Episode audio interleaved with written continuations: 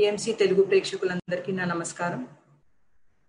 ఇవాళ ఒక అద్భుతమైన రోజు మనకి. మన ముందు సరోజా మేడం గారు బ్రహ్మ విద్వాన్మణి. సరోజా మేడం గారు మన మధ్యలో ఉన్నారు. పత్రిసార్ చెప్పిన పద్దెనిమిది ఆదర్శ సూత్రాల్లో ముఖ్యమైన సూత్రం సార్వభౌమిక సిద్ధాంతాలతో అంటే యూనివర్సల్ లాస్ వాటితో సామరస్యంగా ఉన్నాయి. దీనినే ధర్మం అంటారు. ఈ ధర్మం హృదయంలో ఏముంది? అద్వితీయమైన ప్రేమ మై డియర్ మాస్టర్స్ ఈ అద్వితీయమైన ప్రేమే ఈ సార్వభౌమిక సిద్ధాంతాలను ముందుకు నడిపిస్తుంది. ఈ అద్వితీయమైన ప్రేమే ఈ విశ్వంలో అయస్కాంతం మరియు గురుత్వాకర్షణ శక్తి ఏదైతే మన పృథ్వీని కట్టిపడేసి ఉన్నాయో ఈ సౌర్యమండలానికి దాన్ని ముందుకు నడుపుతోంది. ఈ ప్రేమే మై డియర్ ఫ్రెండ్స్ ఈ ప్రకటి ప్రకటించిన అంటే వ్యక్తమైన విశ్వం మేనిఫెస్టెడ్ వరల్డ్ అంటామే. దానికి కారణం దానికి ఆధారం. అండ్ అదే దాన్ని ముందుకు నడుపుతోంది. ఏ వ్యక్తమైన ప్రపంచం అంటే ఒకరోజు ఈ వ్యక్తమైన ప్రపంచమే ఆ అవ్యక్తమైన పరమసత్యంలోకి కలిసిపోతుందన్న సత్యం మన అందరికీ తెలుసు. మానవాళి పరిణామాలు మనం ప్రతి స్టేజ్లో ప్రతి యుగాల్లో చూస్తున్నాం. మనుషులు ప్రతి స్టేజ్లో ఒక ఇవల్యూషన్ ఒక పరిణామానికి ఒక్కొక్క స్టేజ్లో చెందుతూ ఉంటారు. త్రేతాయుగంలో త్రేతాయుగం అంతమవుతున్నప్పుడు మానవాళి అలాగే పరిణామానికి గురి అయ్యింది. ఒక పెద్ద ఇవాల్యూషనరీ లీప్ త్రేతాయుగం నుంచి ద్వాపర యుగానికి వెళ్ళే టైం అది. ఆ టైంలో ఆధ్యాత్మికత మనుషుల్లో క్షీణిస్తోంది. ఆ టైంలో చాలా చాలా ఇంపార్టెంట్ ఒక ధర్మం స్థాపించాలి. ఎలాంటి ధర్మం అంటే అద్వితీయ ప్రేమని ప్రకటిస్తూ స్థాపించాల్సిన ధర్మ ధర్మం ఇలాంటి సమయంలో శ్రీరాముడు మన సీతమ్మ ఈ పృథ్వీ మీద జన్మ తీసుకున్నారు. ఎందుకంటే వాళ్ళ ఉద్దేశం ఒక సంపూర్ణమైన ఒక సమతుల్యమైన ప్రేమ ఈ పృథ్వీ మీద తీసుకురావటానికి. ఇది అదే ప్రేమ ఏదైతే మన రాముడు మన సీతమ్మ ఒకళ్ళకొకళ్ళు ప్రదర్శించుకున్నారో ఇది అదే అద్వితీయమైన ప్రేమ మై డియర్ మాస్టర్స్ ఏదైతే వాళ్ళు సమస్త ప్రజానీకానికి ప్రదర్శించారో ఇది అదే ప్రేమ వారు సంపూర్ణ ప్రకృతికి ఇచ్చారు ఇది అదే ప్రేమ. వాళ్ళ తల్లి వసుంధరకి పంచిపెట్టారు. ఇది అదే అద్వితీయమైన ప్రేమ. సమస్త బ్రహ్మాండాన్ని వాళ్ళ ప్రేమలో ముంచేశారు. వాళ్ళు తన ఉదాహరణతో మనకి చూపించారు. మానవులు ఎంత హై పాసిబిలిటీస్కి వెళ్ళొచ్చో. వాళ్ళు మనకి ఉదాహరణతో చూపించింది ఏంటంటే మనం కూడా అలాంటి ఉత్తమమైన దైవిక ప్రేమ ఏదైతే భావోద్వేగాలకు స్వలా స్వలాభాలకు కోరికలకు అధికారాలకు అంతటికంటే మించి ఉన్న ప్రేమ మనం మానవాళి మధ్యలో కూడా తేగలము అన్న ఆ సంభవాన్ని మనం ముందుకు తీసుకొచ్చారు. ఈ ప్రేమ లోక కళ్యాణానికి ఈ ప్రేమ ప్రపంచ సుఖశాంతులకు ఇంత గొప్ప ప్రేమ ఉదాహరణకి శ్రీరాముడు సీతమ్మ మన ముందుకు తీసుకొచ్చారు. మనలోని ధర్మానికి సంబంధించిన నిజమైన సారాన్ని మేలుకొలిపి మనలోని మన స్వభావంలో బలంగా నాటుకొని ఉన్న ఆ అన్కండిషనల్ లవ్ని మనం ఎప్పుడైతే మేలుకోగలుగుతామో అప్పుడు మనం మానవ జీవితానికి సంబంధించిన ఉత్తమైన అవకాశాలని నిజం చేసుకోగలం మాస్టర్స్. అంటే మనందరిలో ఒక హయ్యర్ పాసిబిలిటీ ఉంటుంది. అది మన ఊహకే అందుతుంది. కానీ ఎప్పుడైతే మనం ఆ అద్వితీయమైన ప్రేమను మనలో చూసుకుంటామో ఆ మానవాళిలో ఉన్న హయ్యర్ పాసిబిలిటీస్ కూడా మనం నిజం చేసుకోగలం. ఈ అన్టోల్డ్ స్టోరీ ఆఫ్ సీత అంటే సీతాయణం. ఇదే మెసేజ్ని మన ముందుకు మెయిన్గా సారాంశ రూపంలో తీసుకొస్తుందండి. వండర్ఫుల్ మేడం చాలా అద్భుతంగా చెప్పారు. ఇప్పుడు మనం ఈ దీనా మరియం ఆమె యొక్క ఆమె ఎలా స్టార్ట్ చేసింది ఈ స్టోరీని అది కొంచెం దాని గురించి చెప్పండి. దీనా మరియం గారి గురించి అసలు మాట్లాడుతుంటే ఎంతో హై ఎనర్జీ ఫ్లో అవుతున్న ఫీలింగ్ అవుతుంది మేడం ఈ ఆథరు ఈ పుస్తకం ఏదో బాహ్య ప్రపంచం నుంచి రాసినట్టు లేకపోతే ఆవిడ మెదడు ఉపయోగించి రాసిన పుస్తకాలు కావు. ఒక అద్వితీయమైన ఎనర్జీ ఆవిడలో ఫ్లో అవుతున్నప్పుడు ఒక అనిర్ అనిర్వచనీయమైన ఆనందాన్ని అనుభవిస్తూ రాసిన పుస్తకం అది ఎప్పుడైతే ఒక పాఠకుడి చేతికి ఎస్పెషలీ ఒక మెడిటేటర్ చేతిలో పడుతుందో ఆ ఎనర్జీ కనెక్షన్ అయినప్పుడు ఆ ఆథర్ ఏవేవి ఎక్స్పీరియన్స్ అయితే ఆథర్ గురవుతుందో అదంతా మనం మన హృదయ నేత్రాలతో చూడగలం. ఈ పుస్తకం చదివినప్పుడు వసంత మేడం నేను అవే ఎనర్జీస్కి గురయ్యాను. ఆ ఒక్కరోజే కాదు ప్రతిసారి ఈ పుస్తకం నా చేతికి వచ్చి నేను ఆ పేజ్ ఓపెన్ చేసినప్పుడల్లా ఆ దేనా మేడం మేడం ఎనర్జీస్ నేను ఇప్పటికి కూడా ఫీల్ అవుతున్నాను. ఇది చెప్తూ దేనా మేడం గురించి నేను కొంచెం ఒక ఐదు నిమిషాలు ఇంత గొప్ప లేఖిక ఆవిడ గురించి తెలుసుకోవటం చాలా అవసరం. దేనా మరియం మేడం న్యూయార్క్లో ఉంటారు.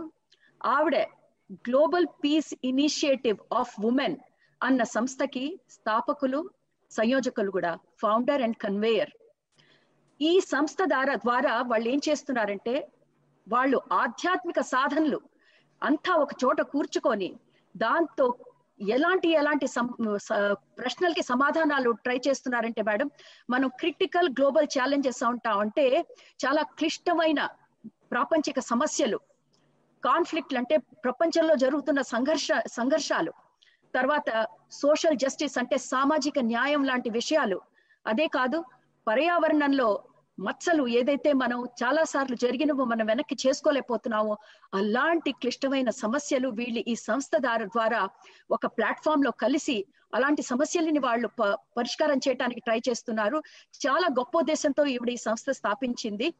ఆవిడ చాలా సంస్థలకి వైస్ చైర్మన్గా బోర్డ్ మెంబర్గా ఉన్నారు.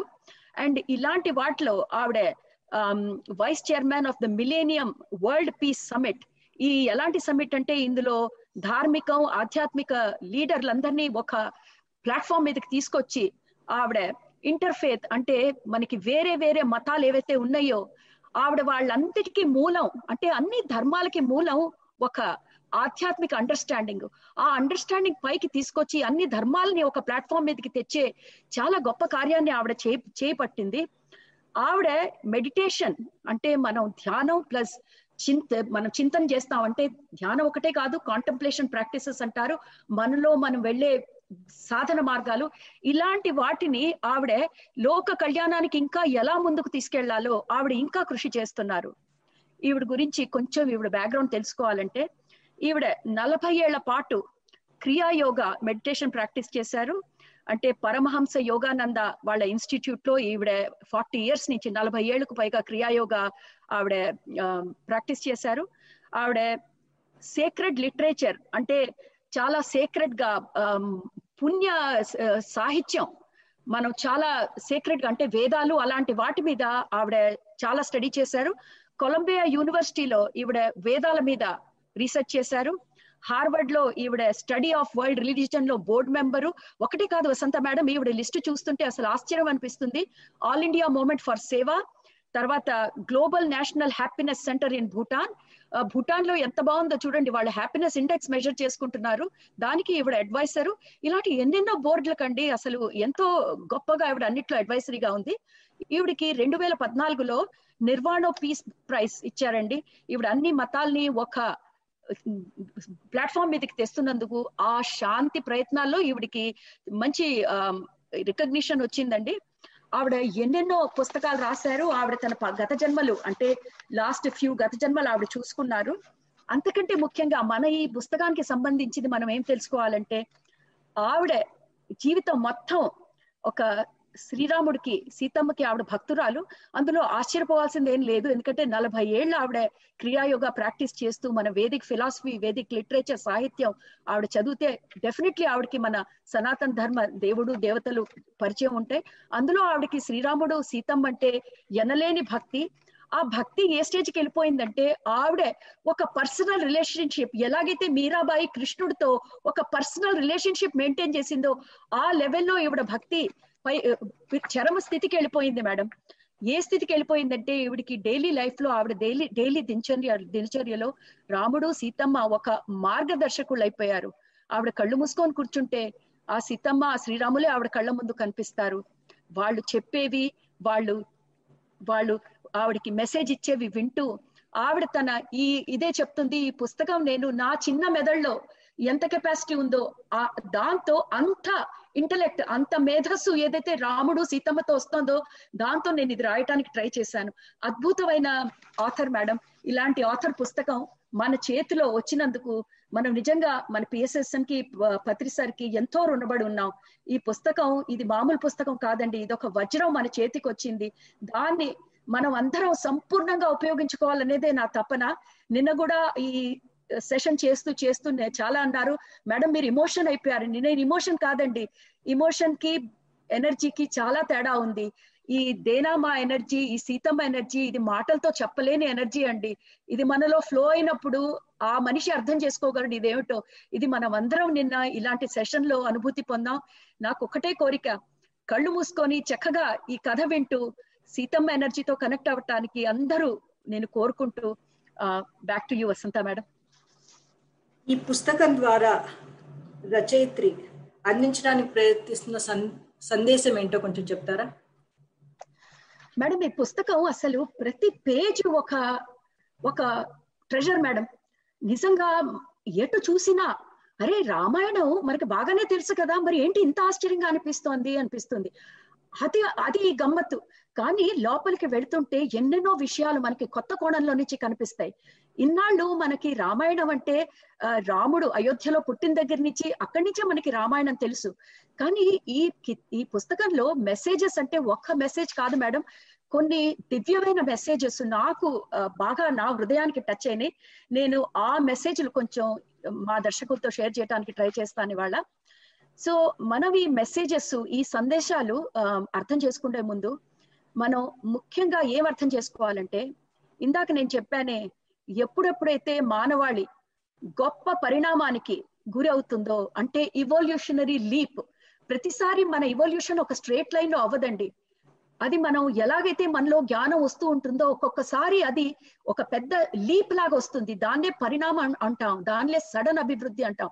ఇలాంటి టైం వచ్చినప్పుడు ఇలాంటి టైం ఎప్పుడైతే ఇవల్యూషనరీ లీప్ ఒక గొప్ప పరిణామం మానవాళిలో రావాల్సి ఉన్నప్పుడు ఏదైతే ఆ దైవిక చైతన్యం ఉంటుందో మనందరికీ తెలుసు మనలోంచి ఆ దైవిక చైతన్యం కాన్షియస్నెస్ ద డివైన్ కాన్షియస్నెస్ అంటాం మన అందరిలో ప్రవహిస్తోంది. ఆ డివైన్ కాన్షియస్నెస్ మన అందరినీ ఒక సూత్రంతో కనెక్ట్ చేస్తోంది. ఆ డివైన్ కాన్షియస్నెస్ ఆ దైవిక చైతన్యంలోనే ఒక అంశం. ఏదైతే మన ఈ కాస్మోస్ని ఈ సృష్టిని సంరక్షిస్తుందో దాన్ని ముందుకు తీసుకొస్తోందో దాని పేరే మనం మన సనాతన ధర్మలో నారాయణ నారాయణి అన్న పేరుతో గుర్తిస్తాం. అంటే ఇది ఆ దైవిక చైతన్యంలో ఒక భాగం. ఏదైతే ఈ సృష్టి ముందుకు నడపటానికి దాని సంరక్షణానికి అంటే మనకి సృష్టి స్థితి లయ ఆ మూడు మనకి తెలుసు. ఇప్పుడు నేను స్థితి గురించి మాట్లాడుతున్నాను మేడం. ఈ స్థితికి తగిన ఆ అంశం ఏదైతే ఉందో దైవిక చైతన్యం దాన్ని మనం అది ఆ దైవిక లోకంలో ఉన్నప్పుడు దాన్ని మనం నారాయణ నారాయణి అన్న పేరుతో పిలుస్తాం. ఎందుకు ఆ రెండు పేర్లు అంటే ఆ చైతన్యానికి ఒక లింగం లేదండి. కాకపోతే ఈ భూమిలో ఉన్న మన మానవులకి అన్నిటికీ ఒక లేబుల్తో చూడటం అలవాటు అయిపోయింది కాబట్టి ఒక శక్తి మన రూపం ముందు వచ్చినప్పుడు దానికి ఒక స్త్రీలింగమో పుర్లింగమో ఈయటం మనకు అలవాటు. మన కోసమని ఆ డివైన్ కాన్షియస్నెస్ ఆ దైవిక చైతన్యం నారాయణ నారాయణి అన్న రూపాల్లో మనకి టైం టు టైం ఒకసారి కాదు ఎన్నెన్నో సార్లు మన మానవాళి ఆ గొప్ప పరిణామ స్టేజ్లో వెళ్ళినప్పుడు మనకి మన ఎదురుకుండా వస్తూ ఉంటాయి. అలాగే మన పరంపర మన సనాతన పరంపర ఏం చెప్తుందంటే శ్రీరాములు సీతమ్మ వారు కూడా అలాంటి దైవిక చైతన్యం అవతారాలే మనకి ఎలాంటి టైంలో ఈ భూప్రపంచం మీద వచ్చారంటే త్రైతా త్రేతాయుగం అయిపోయి ద్వాపరి ద్వాపర యుగంలో ఇంకా వెళ్ళిపోతున్నాం ఇంకా లాస్ట్ స్టేజెస్ ఆఫ్ త్రేతాయుగం అది అలాంటప్పుడు శ్రీరాముల వారు సీతమ్మ ఎలాంటి సంస్కృతిని స్థాపించాలో వాళ్ళు వేయాల్సిన సమా కొత్త సమాజానికి పునాది రాళ్ళు ఆ పునాది రాళ్ళు ఎంత గట్టిగా ఉండాలంటే రాబోయే ఎన్నో మిలేనియమ్స్ మిలేనియమ్స్ అంటే ఎన్నో వేల సంవత్సరాలు వాళ్ళు ముందు చూడగలరు. వాళ్ళు చూడగలరు మానవాళిను ఈ మొత్తం పృథ్వీ సమాజం ఈ కమ్యూనిటీ ఏదైతే ఉందో క్రమంగా వచ్చే మిలేనియంలో వచ్చే వేల సంవత్సరాల్లో ఈ మొత్తం సివిలైజేషన్ మెల్లంగా ఈ గ్యాలక్టిక్ సెంటర్ ఆఫ్ మ్యాగ్నెటిజం కి దూరం అవుతూ పోతుంది. తెలుగులో దాని అంటారు అయస్కాంతం ఒక గ్యాలక్టిక్ కేంద్రం. దానికి మానవాళి దూరం అయిపోతున్న రోజుల్లో తనని తాను మర్చిపోయిన రోజుల్లో వీళ్ళకి కావాల్సిన గైడెన్స్ ఈ సమాజం ద్వారా వస్తుంది. అలాంటి టైంలో మనకి నారాయణ నారాయణి అంటే మన మెడిటేటర్స్ ఇంకేమక్కర డివైన్ కాన్షియస్నెస్ ఆ క్రియేటివ్ ఏదైతే సంరక్షిస్తుందో ఆ సంరక్షించే స్థితి ఆ డివైన్ కాన్షియస్నెస్ శ్రీరాముడు సీతమ్మ రూపంలో ఆ టైంలో త్రేతాయుగం లాస్ట్ స్టేజెస్లో అలాంటి సొసైటీ ఎస్టాబ్లిష్ చేయటానికి దాని పునాది రాళ్ళు వేయటానికి ఆ టైంలో వచ్చారు. ఇందులో మన కథతో ఎంత ఎంత బాగా రాశారంటే మేడం దేనా? ఇప్పుడు మనం చిన్నప్పటి నుంచి మనం అందరం రామాయణం విన్నామండి. మనం విన్న రామాయణం శ్రీరాముడు అయోధ్యలో పుట్టినప్పుడు దశరథుడికి దశరథుడికి పిల్లలు లేనట్టు తర్వాత నలుగురు పుట్టినట్టు ఇవన్నీ మనం మెల్లంగా వింటూ ఉంటాం. కొడుకులు పుట్టలేదని. ఆ కథంతా మనకి అయోధ్య నుంచి మొదలవుతుంది. సీతమ్మ ఎప్పుడు వస్తుంది మనకి? ఆల్మోస్ట్ సీతమ్మ స్వయంవరానికి రెడీ అయినప్పుడు అప్పుడు రాముల వారు మిథిలకు వెళ్ళి గుడిలో సీతమ్మ వారిని చూ అంతవరకు మనకి సీతమ్మ గురించి ఎక్కువ తెలియదు. కానీ కథ ముందు ముందుకు వెళుతున్న కొద్దీ చాలా సార్లు మనకే కాదు చిన్నపిల్లలకు కూడా మేడం చదివిన వాళ్ళ ప్రతి ప్రతి ఒక్కళ్ళకి కొన్ని విషయాల దగ్గరికి వచ్చేటప్పుడు మనసు కలక్కుమంటుంది. రావణుడు సీతమ్మని హరి అపహరించారని లేకపోతే సీతమ్మ తన పాతివ్రత్యాన్ని రుజువు చేసుకోవాల్సి వచ్చిందని సీతమ్మని రాముల వారు అడవుల్లో వదిలేశారని ఆ టైంలో అట్లాంటి పరిస్థితుల్లో ఇద్దరు ఒక కవలల్ని కని సీతమ్మ ఆ వసుంధరమ్మ అని ప్రార్థించి ఆ వసుంధరమ్మ తెరుచుకున్నప్పుడు ఆవిడలోకి వెళ్ళిపోయిందని. ఎంతో బాధ ఎంతో బాధ. ఎందుకంటే అది మన మనసుకి కరెక్ట్గా అలైన్ అవ్వట్లేదు.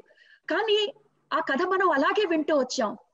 అదే మేడం ఈ పుస్తకంలో మనం మనకి కొత్త ట్రెజర్స్ ఓపెన్ అవుతున్నాయి అంటున్నారే. ఆ మనలో ఉన్న క్వశ్చన్లకి ఆన్సరు మన చిన్నప్పటి నుంచి పడిన ఆ అసహనమో లేకపోతే అసంతృప్తో దానికి చాలా మటుకు సమాధానాలు మనకి ఇక్కడ వస్తున్నాయి. So untold story of Sita ఏదైతే మనం సీతాయన రూపంలో తెలుగులో రచించుకుంటున్నామో అందులో ఎలా చెప్పారంటే రామ్ సీతమ్మ రాముడికి వెనకాతల నడిచే ఒక డివోటెడ్ వైఫే కాదు. అంటే ఒక పతివ్రత లాగే మీరు చూడకూడదు. ఆవిడ పతివ్రతే. అక్కడతో ఆవిడ రోల్ ఆగి ఆగిపోదు. ఇంకా చాలా ఉంది. కానీ మనకు ఎలా అనిపిస్తుంది? రాముల వారు ఎక్కడ తీసుకెళ్తే క్వైట్గా సీతమ్మ అక్కడికి వెళ్ళిపోయింది. ఎంత పతివ్రత అని. ఆవిడ గొప్ప పతివ్రతే కానీ ఒక్క పతివ్రతే కాదు. ఎలాగైతే శ్రీరాముల వారు నారాయణ రూపమో సీతమ్మ నారాయణి రూపం ఇద్దరూ అదే కాన్షియస్నెస్ మరి అలాంటప్పుడు ఇన్ని జరిగినాయి అంటే సీతమ్మ అపహరించటం అడవుల్లోకి వెళ్ళిపోవటం ఆవిడ ఆవిడ పాతివ్రతం రుజువు చేసుకోవాలనుకోవటం ఇవన్నీ మనం అయ్యో సీతమ్మ అని ఎలా ఒప్పుకుంటున్నాం ఆవిడ ఒప్పందం లేకుండా ఆవిడ అంగీకారం లేకుండా ఇంత రామాయణం ఎలా సాగింది? సాగదు. ఎందుకంటే నారాయణుడు అక్కడ డ్రామా ఆడిస్తుంటే నారాయణ ఇక్కడ ఆడిస్తోంది. అలాంటప్పుడు నారాయణ అంగీకారం లేకుండా ఈ సీతమ్మ కథ ఎలా ముందుకెళ్తుంది? ఈ దృక్పథం ఎప్పుడైతే ఈ దృక్కోణం మన ముందుకు ఈ స్టోరీలో వస్తుందో అప్పుడు మనకి ఒక్కొక్కటి ఒక్కొక్క పొరలోకి మనం వెళుతుంటే అదొక అద్వితీయమైన ఆనందం. అమ్మో ఇదా ఇదే కదా మనం చిన్నప్పటి నుంచి అనుకున్నాము. ఇదొక గొప్ప విషయం మనకి కథలో తెలుస్తుంది. అసలు ఏమిటి? సీతమ్మ రోల్ ఏమిటి? ఆవిడ ఇందులో అసలు ఏం చేసింది? మనం కథలోకి వెళ్ళేటప్పుడు డీటెయిల్గా మాట్లాడుకుందాం. ఇంకో విషయం మేడం మనకి ఈ పుస్తకంలో ఎంతో అద్భుతంగా ఏమొచ్చిందంటే మనం ఈ రోజు ఆ అన్ని మనం డెమోక్రసీ గురించి మాట్లాడుకుంటున్నాం ప్రజాస్వామ్యం అని. చాలా మనం మన ఇతిహాసం పుస్తకాలు మనం హిస్టరీ పుస్తకాలు విప్పితే అందులో మనకు చెప్తారు గ్రీస్లో మనకి డెమోక్రసీ ప్రజాస్వామ్యం ఫస్ట్ వచ్చిందని. కానీ నిజంగా ఈ ఈ బుక్ వింటున్నప్పుడు ఐదు వేల ఏడు వేల సంవత్సరాల ముందు త్రేతాయుగంలో మిథిలని పరిపాలించే జనకుడు ఆ టైంలోనండి వాళ్ళు కనిపెట్టారు ప్రజాస్వామ్యం. ఎంత బాగా ఉంటుందంటే అది కీ పాయింట్ అండి మనం మనకి తెలియదు. ఈ ప్రజాస్వామ్యం అనేది ఇప్పుడు వచ్చింది కాదు. స్వపరిపాలన అంటే సెల్ఫ్ గవర్నెన్స్. ఈ మనం కథ చెప్పుకుంటున్నప్పుడు జనకుడి గొప్పతనం వింటుంటే అప్పుడు అర్థమవుతుంది సీతమ్మ పరి పెంపకం ఎలాంటి గొప్ప యోగి ఇంట్లో అయిందో మరి అలాంటి గొప్ప అమ్మవారు అలాంటి గొప్ప యోగి ఇంట్లో పుట్టితే ఏమొస్తుంది బయటికి అసలు? ఆ వచ్చే ప్రోడక్ట్ గురించి మనం అసలు ఊహించగలవా ఆ రోజుల్లో జనకుడు తన స్వరాజ్యం మీద ఏ మాత్రం ఆయనకి సెల్ఫ్ ఇంట్రెస్ట్ లేకుండా ప్రజాస్వామ్యం తీసుకొద్దామని ఆయన జనాల్లో ఎంత కృషించారో ఈ పుస్తకంలో మనకి అది చాలా క్లియర్గా తెలుస్తుంది మేడం. అండ్ ఇంకోటి ఇంకోటి ఏమిటంటే అదే టైం మెల్లమెల్లంగా మనం చూస్తూ ఉంటాం. ఎందుకంటే త్రేతాయుగం ఎండ్కి వస్తోంది. అక్కడ మెల్లగా జనాలు లోపల నుంచి అంతవరకు తన స్పిరిచువల్ కనెక్షన్తో ఉన్న వాళ్ళు త్రేతాయుగం ఎండ్కి వస్తున్నప్పుడు మెల్లమెల్లంగా మానవాళికి కనెక్షన్ లోపల నుంచి బయటకు వస్తుందంటే లోపల ప్రపంచంలోంచి మెల్లంగా బయట ప్రపంచంలోకి ఇంట్రెస్ట్ పెరుగుతోంది.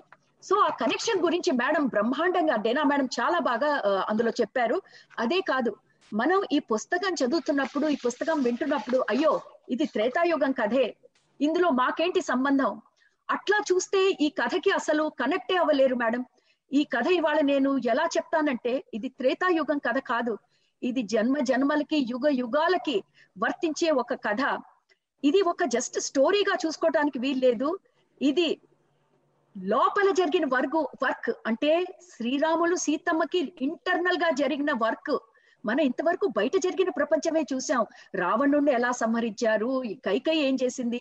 లోపల జరిగిన ఇంటర్ ప్లేన్ వర్క్ దానికంటే ముందు మేడం ఏదైతే ఇన్విజిబుల్ ప్లేన్స్ అంటావే అంటే మనకి కనపడిన కనపడని లోకాల్లో ఎంత వర్క్ జరిగిందో సీతమ్మ శ్రీరాములు ఈ త్రేతాయుగంలో భూమి మీదకి వచ్చి ఏదైతే మనం చూస్తున్నామో చాలా చాలా చాలా మనం ఏం చేస్తామంటే మనం బయట కథతో సంతృప్తి చెందుతాం. కానీ ఎప్పుడైతే మనం అర్థం చేసుకుంటామో ఈ యుగం ఆ త్రేతాయుగం మన మానవాళి హృదయాన్ని మనసుని ముందుకు తీసుకెళ్ళటానికి ఒక అత్యద్భుతమైన మార్గం వాళ్ళు మనకి ముందేశారు. అందుకే అందుకనే డేనా మేడం అస్తమాటికి ఏం చెప్తుందంటే ఈ కథ వింటున్నప్పుడు మీరు మీ జస్ట్ కళ్ళును మీ మైండ్ ఒకటే కాదు మీ లోపలున్న వరల్డ్స్ మీ లోపలున్న లోకాల్ని కూడా ఉత్తేజపరచుకోండి.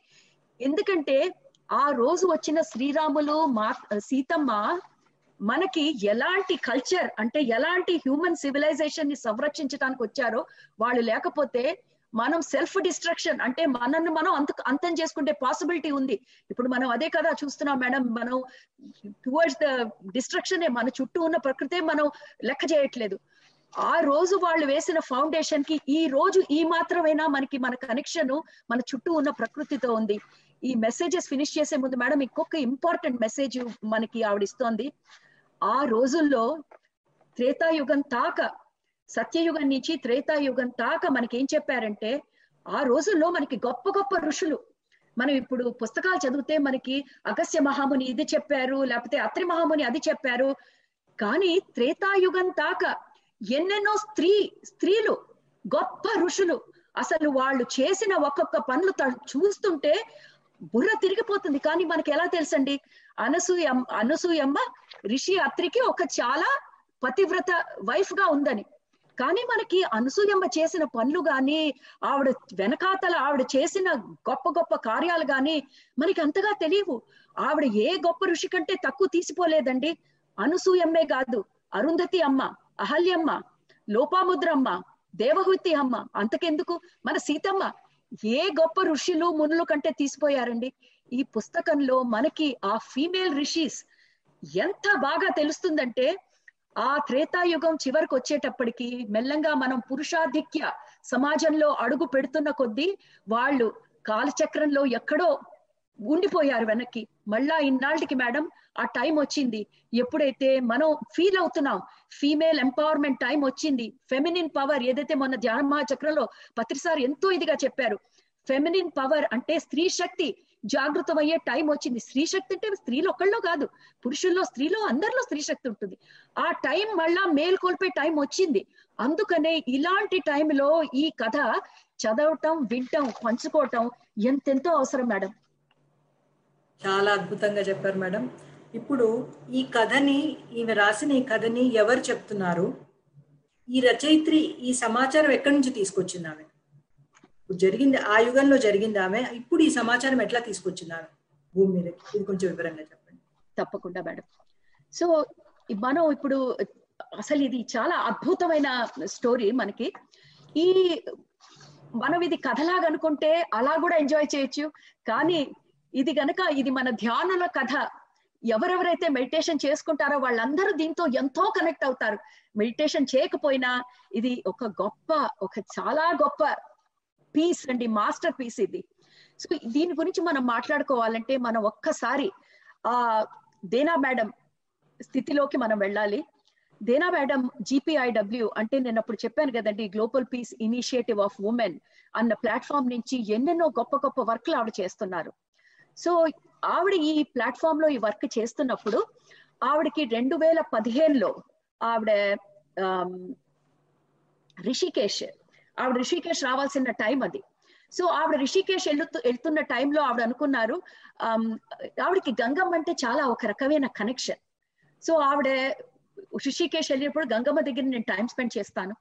కానీ దానికంటే ముందు ఆవిడకి శ్రీరాముల వారని సీతమ్మ ఒక రకమైన కనెక్షన్ అని మీతో చెప్పాను కదా.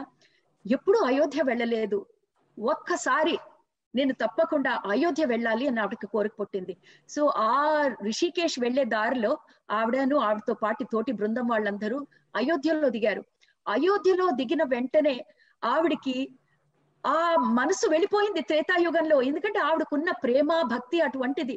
ఆవిడకి అడుగు వేసుకొని నడుస్తుంటే ఆ దారిలో అయ్యో సీతమ్మ వారు ఇక్కడ నడుచుంటారు కదా ఏ ఎక్కడైనా ఏమైనా చూస్తే అయ్యో రాముల వారి స్తంభం ముట్టుకొని ఉంటారు కదా అయ్యో మా హనుమంతుడు ఇక్కడ కూర్చొని ఉంటారు కదా అలా రిలేట్ చేసుకుంటూ ఆవిడ అయోధ్య వెళ్ళింది. అలాగే మేడం ఇవాళ మనం కథ కథ కూడా అలాగే వినాలి. దేనా మేడం అయోధ్యలో ఎలా వెళ్ళిందో మనం ఈ రోజు ఆవిడ కథ అలా వింటే ఆవిడ ఎంత అనుభూతి పొందిందో అంతకంటే మూడు రెట్లు అనుభూతి మనం పొందుతాం. సో దేనా మేడం అయోధ్యలో వెళ్తున్నప్పుడు ఆవిడకి ఒక రకమైన పులకింత అయ్యో రాముల వారు సీతమ్మ ఉన్న ఊరికి నేను వచ్చానే అని. సో ఫస్ట్ ఆవిడ ఆ జన్మభూమికి వెళ్దామని ఆ ఆ చోటుకి వెళ్దామని వెళ్ళింది. కానీ మనకందరికి తెలిసిందే రామ జన్మభూమిలో ఇప్పుడు పెద్దగా ఏమీ లేదు అక్కడ రాముల వారి గుడి లేదు. తర్వాత కట్టిన మసీదు లేదు. అక్కడంతా ఒక ఫెన్స్ వైరు పోలీస్ వాళ్ళు కస్టడీ సెక్యూరిటీ ఎంతో ఎంత ఆవిడ పుస్తకాల్లో చదివినా మేడం రాముల వారు భక్తురాలు. అలాంటి ఆవిడ అక్కడికి వచ్చేటప్పటికి ఒక రకమైన బాధ. అయ్యో ఇక్కడ రాముల వారి గుడి నేను చూడలేకపోయానే అన్న బాధ. కానీ ఆ ఎనర్జీ ఆవిడకి ఎంత స్ట్రాంగ్గా వస్తుందంటే ఆవిడకి ఒకసారి తల కిందకి నేల మీద పెట్టి ఒక్కసారి దండం పెట్టాలని కోరిక. కానీ అక్కడ ఉన్న సెక్యూరిటీ ఆ పోలీస్ వాళ్ళతో అది కుదరలేదు ఆవిడకి. సో ఆవిడ ఏం చేశారంటే ఆ అలా వచ్చేసారు. అందులోంచి బయటకు వచ్చేసి ఆ అయ్యో నేను మాతతో శ్రీరాముల వారితో కనెక్ట్ అవ్వలేకపోతున్నాను అని చెప్పేసి ఒక సరియు సరియు నది ఉంది పక్కనే. కనీసం అక్కడైనా ప్రశాంతత దొరుకుతుందని ఆ అక్కడ ఉన్న బోట్లో ఎక్కారు మేడం. ఆ బోట్లో ఎక్కి బోట్ కదలగానే ఆవిడ టోటలీ మొత్తం స్పృహ ఆవిడకి పోయిందండి. ఆవిడ టోటలీ శ్రీరాముల వారికి సీతమ్మ ఎనర్జీతో కనెక్ట్ అయిపోయారు. ఎక్కడ చూసినా ఆవిడకి ఆ ఎనర్జీస్ రింగ్ అయిపోతున్నాయి. ఆ ఫ్యూ మినిట్స్ ఆవిడ సరియు నదిలో అనుభవించిన అనుభూతి ఆవిడ ఇంకా అసలు మళ్ళా ఆ అనుభూతితో ఋషికేష్ వెళ్ళి గంగమ్మ తీరాన కూర్చున్నప్పుడు ఆవిడకి ఒకటే నేను అయోధ్య ఎంతో ఆశతో వెళ్ళాను అక్కడ నాకు దొరకంది ఆ సరయు నదిలో ఆ పడవలో నేను వెళుతున్నప్పుడు ఆ అనుభూతి పొందాను. అదే ఆవిడ తలుచుకుంటూ ఒక ఏడాదంతా గడిపేసింది మేడం. మళ్ళా రెండు వేల పదహారులో ఆవిడ మళ్ళా ఇండియా వచ్చారు. అప్పుడు ఆవిడ ఆవిడ పీస్ టాక్స్ గురించి జమ్మూ కాశ్మీర్ వెళ్ళినప్పుడు లడక్ వెళ్ళారు కాశ్మీర్కి వెళ్ళారు జమ్మూ వచ్చారు. ఈ జమ్మూలో ఆవిడ వైష్ణోదేవి అమ్మవారిని దర్శించుకున్నాక జమ్మూలో గుళ్ళన్నీ తిరుగుతున్నప్పుడు మీకు తెలుసు జమ్మూ అంతా మనకి పురాతన షైవైట్స్ అక్కడంతా శివ టెంపుల్స్ శివ టెంపుల్స్ ఎక్కువ. ఆవిడ కూడా అదే తెలుసు. కానీ ఆ టూరిస్ట్ గైడ్ ఆవిడ్ని రఘునాథుడు టెంపుల్కి తీసుకెళ్తారు. నాకు తెలియదు మేడం జమ్మూలో ఇంత భవ్యమైన రఘునాథ్ టెంపుల్ ఉందని కానీ ఆవిడ రాస్తుంది అసలు ఇండియాలో కల్లా గొప్ప రఘునాథ్ టెంపుల్ ఆవిడ జమ్మూలో చూశానంటుంది. అసలు ఆవిడకి తెలియదుట. సో ఆవిడ కనుక్కుంటే వాళ్ళు తెలిసింది ఏంటంటే మనకి జమ్మూలో ఉన్న డోగ్రా కమ్యూనిటీ ఎవరైతే వారిని రాముల వారి డిసెండెంట్స్ అనుకుంటారో లవకుశుల నుంచి వచ్చిన జనరేషన్స్ వాళ్ళు కట్టిన టెంపుల్ ఆవిడ ఆ టెంపుల్లో ఎంటర్ అయితే అసలు ఆర్కిటెక్చర్ చూసి ఆవిడ పడిపోయారు. లోపలికి వెళ్ళి గర్భగుడికి వెళ్ళినప్పుడు అక్కడ సీతమ్మ వారు రాముల వారు రామ పంచాయతనం అక్కడ చూసి ఆవిడకి తెలియకుండానే ఆవిడ తల కిందకి వెళ్ళిపోతోంది. ఆవిడ కిందకి వంగి ఆవిడ ఫోర్ హెడ్ నేలకి తాకినప్పుడు ఒక టైం ఛానల్ మనం అంతా సురంగం అంటామే. ఎప్పుడైతే ధ్యానంలో కూర్చున్నప్పుడు మనం చాలా సార్లు ఒక సురంగంలో నుంచి ఎక్కడికో వెళ్తున్న ఫీలింగే అదే ఆ రోజు ఆ దేనా మేడం ఫీల్ చేసింది. ఒక సురంగంలో ఒక టైం ఛానల్లో ఆవిడ రెండు వందల వే రెండు వందల ఏళ్ళు కాదు వెయ్యేళ్ళు కాదు ఏడు వేల సంవత్సరాల కింద త్రేతా యుగంలోకి వెళ్ళి వాలింది. ఆవిడ ఒక చిన్న ఐదేళ్ళ పిల్ల ఒక తల్లి చాటున ఆవిడ పౌట పట్టుకొని నిలబడుంది. ఆ విజన్లో ఆవిడకి ఇవన్నీ అనుభూతులు ఎదురుగుండా తన తండ్రి ఉన్నట్టు ఎవరితోనో మాట్లాడుతున్నట్టు సరిగ్గా చూస్తే శ్రీరాముల వారితో తన తండ్రి మాట్లాడుతున్నారు. ఓహో నేను త్రేతాయుగంలో శ్రీరాముల వారు పరిపాలించే టైంకి వచ్చేసానా? అని చెప్పి ఆవిడ చూస్తుంటే శ్రీరాముల వారు ఆవిడ దగ్గరికి పిలుస్తారు. శ్రీరాముల వారి దగ్గరికి ఆవిడ వెళితే ఆవిడ చిన్న మొహం ఐదేళ్ళ పిల్ల ఇలా దగ్గర తీసుకొని అమ్మా మీనాక్షి అని పిలుస్తాడు శ్రీరాములు. అంటే దాంతో మనకి తెలుస్తుంది ఆ జన్మలో ఈ మీనాక్షి ఆ చిన్న పిల్ల పేరు మీనాక్షి అమ్మా మీనాక్షి అని ఎంతో ముద్దుగా తీసుకొని వాళ్ళ తండ్రితో చెప్తారు. ఈ మీనాక్షి క్రితం జన్మలో సీతమ్మ వారితో మిథిల నుంచి సేవకురాల్లాగా వచ్చింది. ఆ జన్మలో సీతమ్మ అంటే విపరీతమైన ప్రేమ ఈ చిన్న పిల్లకి. ఆ ప్రేమ చంపుకోలేక మళ్ళా అయోధ్యలో జన్మించింది. అని చెప్పి మనకి అంత బ్యూటిఫుల్గా ఆ సారం ఇచ్చేటప్పటికి ఆ మీ మనమే ఆ మీనాక్షి ఒక్కతే కాదు మనం అందరం ఏడు వేల సంవత్సరం వెనకాతలు వెళ్ళిపోయి ఆ తల్లి చాటును నిలబడి ఆ శ్రీనాములు వారిని చూస్తూ మనం ధరించేయగలిగే సీన్ విజన్ మనకి ఆ దేనా మేడం ఇస్తారు. ఆ అనుభవంలో ఆవిడ ఎన్ని గంటలు ఉండిపోతారంటే ఆవిడకి తెలియదు.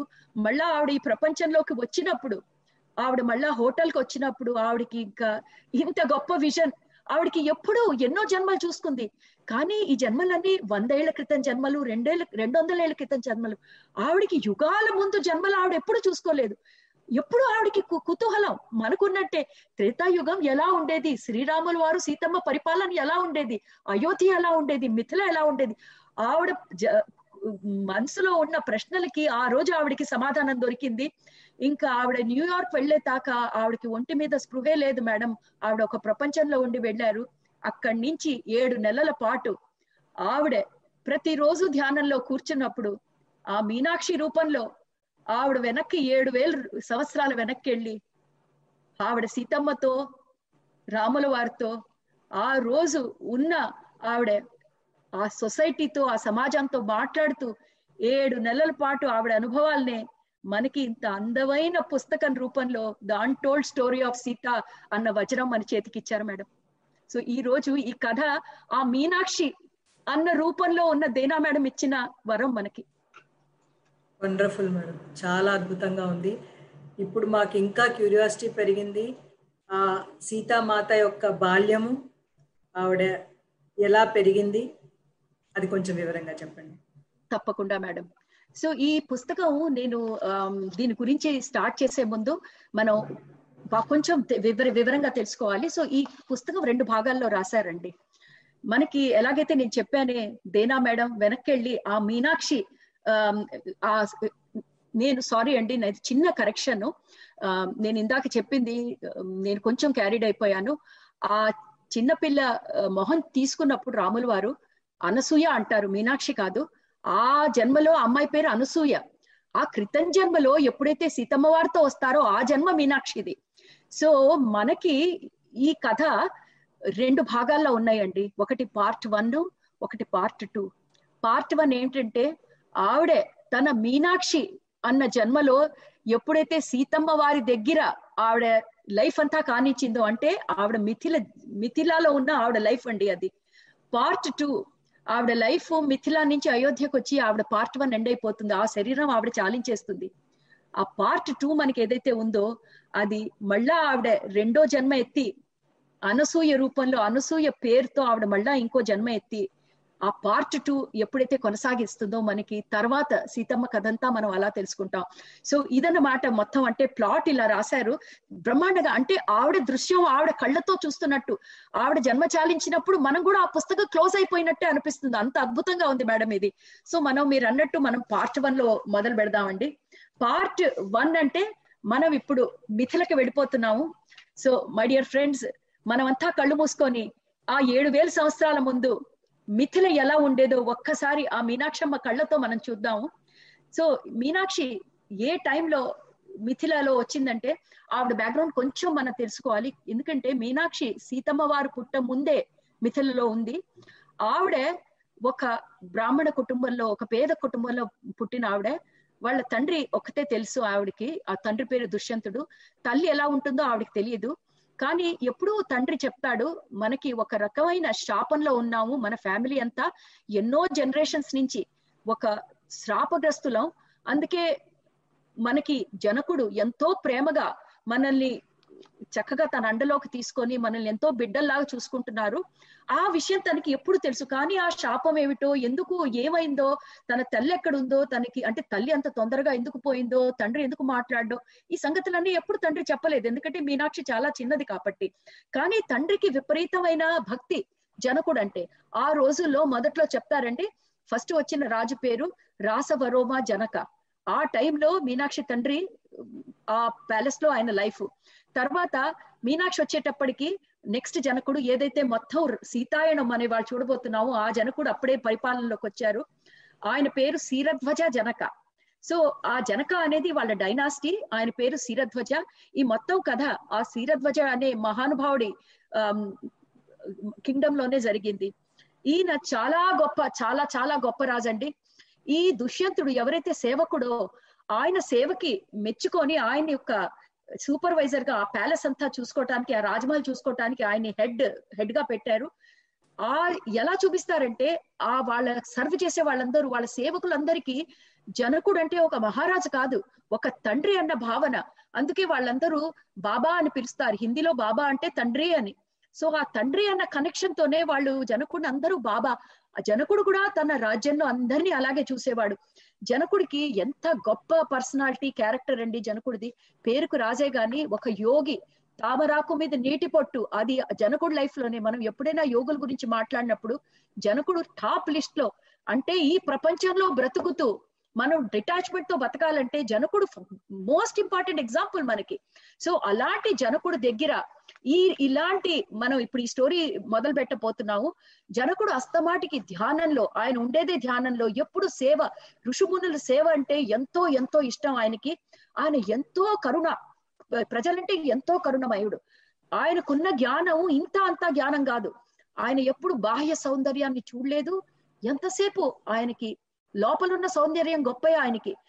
ఆయన ప్యాలెస్లో కూడా చూస్తే ఇవన్నీ ఎందుకు చెప్తున్నానంటే ఇలాంటి పెంపకంలో పెరిగింది మన సీతమ్మ. సింప్లిసిటీ ఎంత సింపుల్ అంటే ఆ ప్యాలెస్లో కూడా ఏవి గొప్ప అలంకారాలు షో లేదు ఎంత కావాలో అంతే. అలాంటి రాజు దగ్గర ఉంటున్నప్పుడు ఈ దుష్యంతుడు ఎంతో డౌన్ టు అర్త్ ఆయన ఏ పని చేయటానికి కూడా ముందు వెనక ఆడని మనిషి. అందుకనే కూతుర్ని కూడా మీనాక్షిని అలాగే పెంచాలి. మీనాక్షికి ఏంటంటే చిన్నపిల్ల అయ్యో మా నాన్నగారు హెడ్ సర్వెంట్. అంటే అందరిలోకి సూపర్వైజర్ పొజిషన్ కదా. సో మేము కొంచెం గొప్పగా ఉండాలి. మరి మా నాన్నగారు ఏంటి? ఇలాంటి పనులన్నీ చేస్తాడు. వాళ్ళ నాన్నండి అదే చెప్తారు. ఈ రోజు మన పిల్లలకి ఇది ఎంత ఎంత గొప్ప పాఠం అంటే ఆ మీనాక్షికి వాళ్ళ తండ్రి చెప్తారు ఏ పని కూడా చిన్నది పెద్దది కాదు. మనం ఏం చేసినా దాంట్లో మనల్ని కంప్లీట్గా నిమగ్నం చేసుకొని చెయ్యాలి. పని కాదు ముఖ్యం.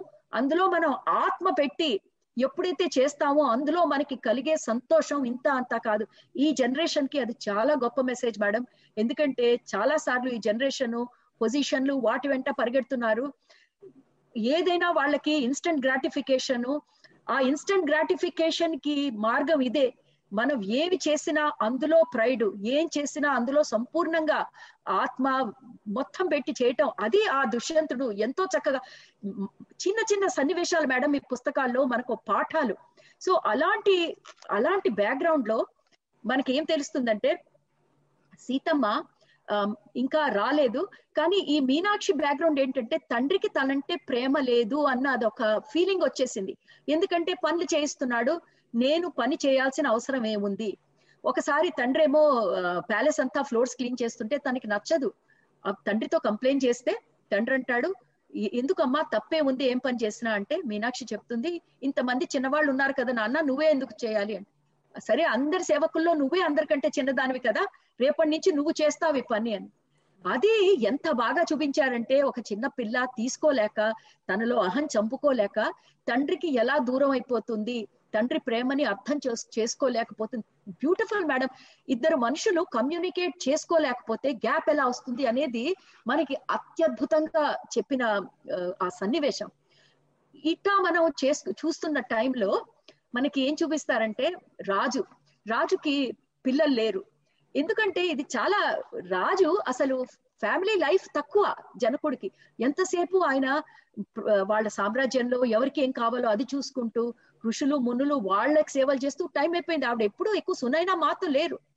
సో ఈ టైంలో ఆయన అవును కరెక్టే. ఆయన చూస్తారు ఈ భూమాత అంతా ఇంత ఇంబ్యాలెన్స్ అసలు సంతులనం లేకుండా ఉంది ఇంత డిస్టర్బెన్సెస్ ఉన్నాయి.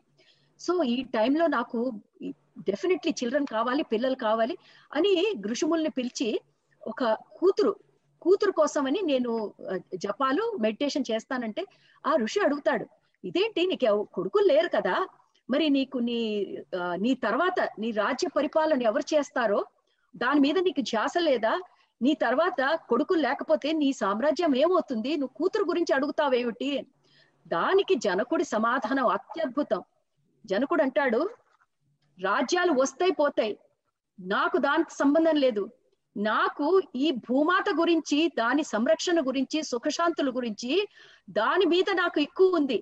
నాకు ఈ కలుగుతున్న డిస్టర్బెన్సెస్ ఏదైతే ఉన్నాయో అది ఒక ఆ మాత ఆ నారాయణి దిగి వస్తే గాని ఈ బాధలు ఈ సఫరింగ్లు ఈ క్షోభ ఏదైతే భూమాత భరిస్తోందో ఆ బ్యాలెన్స్ తీసుకురావాలంటే ఆ నారాయణే రాగలదు. నాకు కొడుకు లేరన్న బాధే లేదు. నాకు ఒక్కడి కోసం కాదు ఈ భూమాత అంతటి కోసం నేను కూతుర్నే ఆహ్వానిస్తున్నాను. అట్లా ఆహ్వానిస్తాడు అమ్మవారిని. ఇద్దరూ కలిసి ఎంతో ప్రేమగా ఒక బంజర భూమిలో. ఎందుకంటే వానలు లేవు. భూమాత అప్పటికే చాలా క్షోభకి గురి అవుతోంది. ఎందుకంటే మెల్లంగా అప్పుడే మనుషులు స్వభావాలు మారుతున్నాయి. త్రేతాయుగం ఫినిష్ అవుతోంది. మెల్లంగా మనుషులు ఈ నేచర్ని కంట్రోల్ చేయాలి అన్న స్లోగా అవుట్వర్డ్ అంటే బయట ప్రపంచం మీదకి దృష్టి వెళ్ళిపోతోంది అలాంటి టైం అలాంటి ట్రాన్సిషన్ టైంలో ఉన్నాం మనం. సో అప్పుడు ఆ బంజర్ భూమిలో కూర్చొని జనకుడును సీతమ్మ సీతమ్మ కాదు సునైనమ్మ చక్కగా ధ్యానంలో ఉండగా ఒక అత్యద్భుతమైన ఏడుపు. ఎంత బాగా చెప్పారంటే మెలోడియస్ అంటే ఎంతో మంచి రాగంలో ఉన్న ఏడుపు వినిపిస్తుంది వాళ్ళకి. కళ్ళు తెరిచి చూస్తే ఆ జనకుడు ఆ చుట్టూ చిన్న చిన్న జీవజంతువులు ఆర్తిగా జనకుడు వంక చూస్తున్నారు. ఎందుకంటే నీళ్ళు కూడా లేవు. జనకుడు చాలా గొప్ప ఆయన. ఆయన ఎలాంటి వాడంటే ఆ రోజుల్లో ఆయన నది దగ్గరికి వెళ్ళి నది శక్తితో ఆయన చక్కగా మాట్లాడి ఈ రోజు మనం ఇరిగేషన్ అంటాం. ఆ రోజుల్లో జనకుడు ఫార్మింగ్ అగ్రికల్చరు నదితో ప్రార్థించి చక్కగా ఆ నీళ్ళు పొలాలకి తీసుకురావటం. జనకుడు సామాన్యుడు కాదు మేడం. ఆ రోజుల్లో ఆయన చేసిన పనులు అగ్రికల్చర్లు తర్వాత ప్లవ్ అంటారు చూడండి నాగలి. నాగలి అంతా ఆ టైంలో కనిపెట్టింది. ఆ టైంలో ఆయన ఇంత ఆలోచించి ఫార్మింగ్ మనకి ఎలా పొలాలు దున్నాలి అది తీసుకొచ్చారంటే అది చూడండి అద్భుతమైన ఆ విజ్ఞానం ఆయన ఆ రోజుల్లో తీసుకొచ్చింది. అప్పుడు ఈ చిన్న చిన్న జంతువులంతా జనకుడు వైపు ఆర్తిగా చూస్తుంటే ఎంత బాగా చెప్తాడో అమ్మ వస్తోంది మా కోసమే కాదు మీ అందరి కోసం వస్తోంది ఈ మొత్తం భూమాత కోసం వస్తోంది ఈ ఈ అమ్మ వస్తే అది నా కోసం కాదు నా రాజ్యం కోసం కాదు నా నా పెళ్ళాం కోసం కాదు మీ అందరి కోసం మీ అందరి ఆర్తిని తీరుస్తుంది. అసలు ఆ పారాగ్రాఫ్ అదేనా మేడం రాశారండి? కంట్లో నీళ్ళు వస్తాయి ఆ జనకుడి ఎంత దయాగుణమో అంటే మనుషులకే కాదు వాళ్ళ రాజ్యంలో ఉన్న చిన్న చిన్న జంతువులు కూడా ఆ ప్రేమ అది ఎంత గొప్ప అండి అలాంటి జనకుడు ఇంట్లో అమ్మ పుట్టకపోతే ఇంకెక్కడికి వస్తుందండి? అది మన సీతమ్మ స్టార్టింగ్ అనమాట సీతమ్మ అంటే ఒక భూమిలో మనం నాగలితో చేసిన ఒక ట్రెంచ్ అంటే ఒక ఒక హోల్ లాంటిది. దాన్నే సీత అంటారు సంస్కృతంలో. ఎందుకంటే అలాగే వచ్చింది సీతమ్మ బయటికి. ఆ నాగలితో భూమి తీసినప్పుడు ఆ దాంట్లోంచి బయటకు వచ్చిన అమ్మవారు కాబట్టి సీతమ్మ అని బయటకు వచ్చారు అమ్మ బయటికి రాగానే అసలు మొత్తం నేచర్ మారిపోయింది. అసలు ఆనందం అంటే అవధుల్లేని టైం అనమాట ఆ టైంలో మీనాక్షి తన కథ ద్వారా కదండి మనకి ఇవన్నీ చెప్తోంది. సో మీనాక్షిని ఆవిడికి క్లోజ్ అంటే ఆవిడికి సేవలు చేసుకోవటానికి ఆ ఆపర్చునిటీ అమ్మవారికి ఇస్తారు. సో ఎంతో ఆనందం. అబ్బా అయ్యో నేను అమ్మవారు అంటే వీళ్ళందరూ మాతా మాతా అని పిలుస్తారు. ఎవరు ఆవిడ పేరుతో పిలవరు. అలాగని వాళ్ళు చెప్పలేదు. కానీ వీళ్ళ కోరిక అయ్యో సీతమ్మ సీతమ్మ ఎనర్జీలోకి ఎవరు వచ్చినా అమ్మా అని పిలుచుకోవటమే. అలాంటి సీతమ్మ చూసుకునే భాగ్య ఆ దాది అంటే ఒక నాని భాగ్యం మీనాక్షికి కలుగుతుంది. ఇంకా అసలు ఆ చిన్నప్పటి ఆ సీతమ్మ గొప్పతనం ఆ నేచర్తో కనెక్షన్స్ అసలు వింటుంటే అదొక అద్భుతం. ఆ సీతమ్మకి ఏడాది నిండకుండానే ఒకసారి జనకుడితో ఆవిడ అడవుల్లోకి వెళ్తుంది. ఎందుకంటే జనకుడు ప్రతిసారి ఒక ఆశ్రమానికి వెళ్ళటం ఆ ఆశ్రమంలో అక్కడ వాళ్ళ ఋషిమునులు మంచిగా ఉన్నారా లేదా? ఆ రోజుల్లో అలాంటి ఆ యుగం అలాంటిది. ఋషిమునులకి చాలా ఇంపార్టెన్స్ ఉండేది. ఎందుకంటే వాళ్ళు రాజుకి సలహాలు ఇవ్వటం వాళ్ళ రోల్ ఏమిటంటే వాళ్ళకి ఏమి బయాస్ ఉండదు ఋషులకి మునులకి. వాళ్ళకి ఒకటే లోక కళ్యాణానికి ఏం కావాలో వాళ్ళు చేసే పనులు అదే రాజుల బాధ్యత ఏంటంటే ఆ ఋషుములను సరిగ్గా చూసుకోవటం. సో జనకుడు ప్రతిసారి వాళ్ళ దగ్గరికి వెళ్ళి వాళ్ళ క్షేమ సమాచారాలు కనుక్కుంటూ ఉంటారు. కానీ సీతమ్మ పుట్టిన తర్వాత పదకొండు నెలలు సీతమ్మ వారి ఎనర్జీతో కనెక్ట్ అయిపోయి వెళ్ళటానికి అవ్వదు. సీతమ్మ పదకొండో నెల టైంలో ఆశ్రమానికి వెళ్తుంటే సీతమ్మ చేతులెత్తి నేను వస్తాను అన్నట్టు చేతులెత్తుతుంది. అప్పుడు అయ్యో ఇంత చిన్నపిల్లని తీసుకొని అడవులకి వెళ్తారా ఆశ్రమాలకి అని తల్లి అంటే అప్పుడు జనకుడు చెప్తాడు నీకు చిన్నపిల్లలాగా అనిపిస్తోంది నారాయణి అమ్మవారు. అయినా తల్లి మనసు చూపిస్తాడు నారాయణి అమ్మవారు అయినా నేను నా పిల్లే కదా అని. కానీ మీనాక్షిని తీసుకొని జనకుడు ఆ సీతమ్మ వారిని తీసుకొని చక్కగా ఆశ్రమానికి వెళ్తాడు.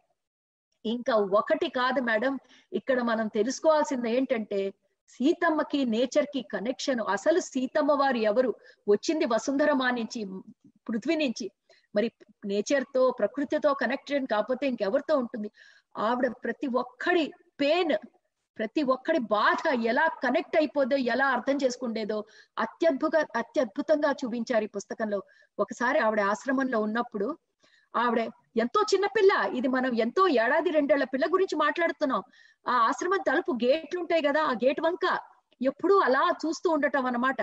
రాజు అంటాడు ఏంటమ్మా ఎక్కడికి చూస్తున్నావు? ఆవిడ గేట్ దగ్గర పరిగెడుతుంది. మళ్ళా మీనాక్షి లాక్కొస్తుంది. తీరా జనకుడు అంటాడు వెళ్ళని ఏదో చెప్పటానికి ట్రై చేస్తోంది అని. మెల్లంగా చిన్న చిన్న అడుగులు వేసుకొని అడవుల్లోకి వెళ్ళిపోతుంది సీతమ్మ.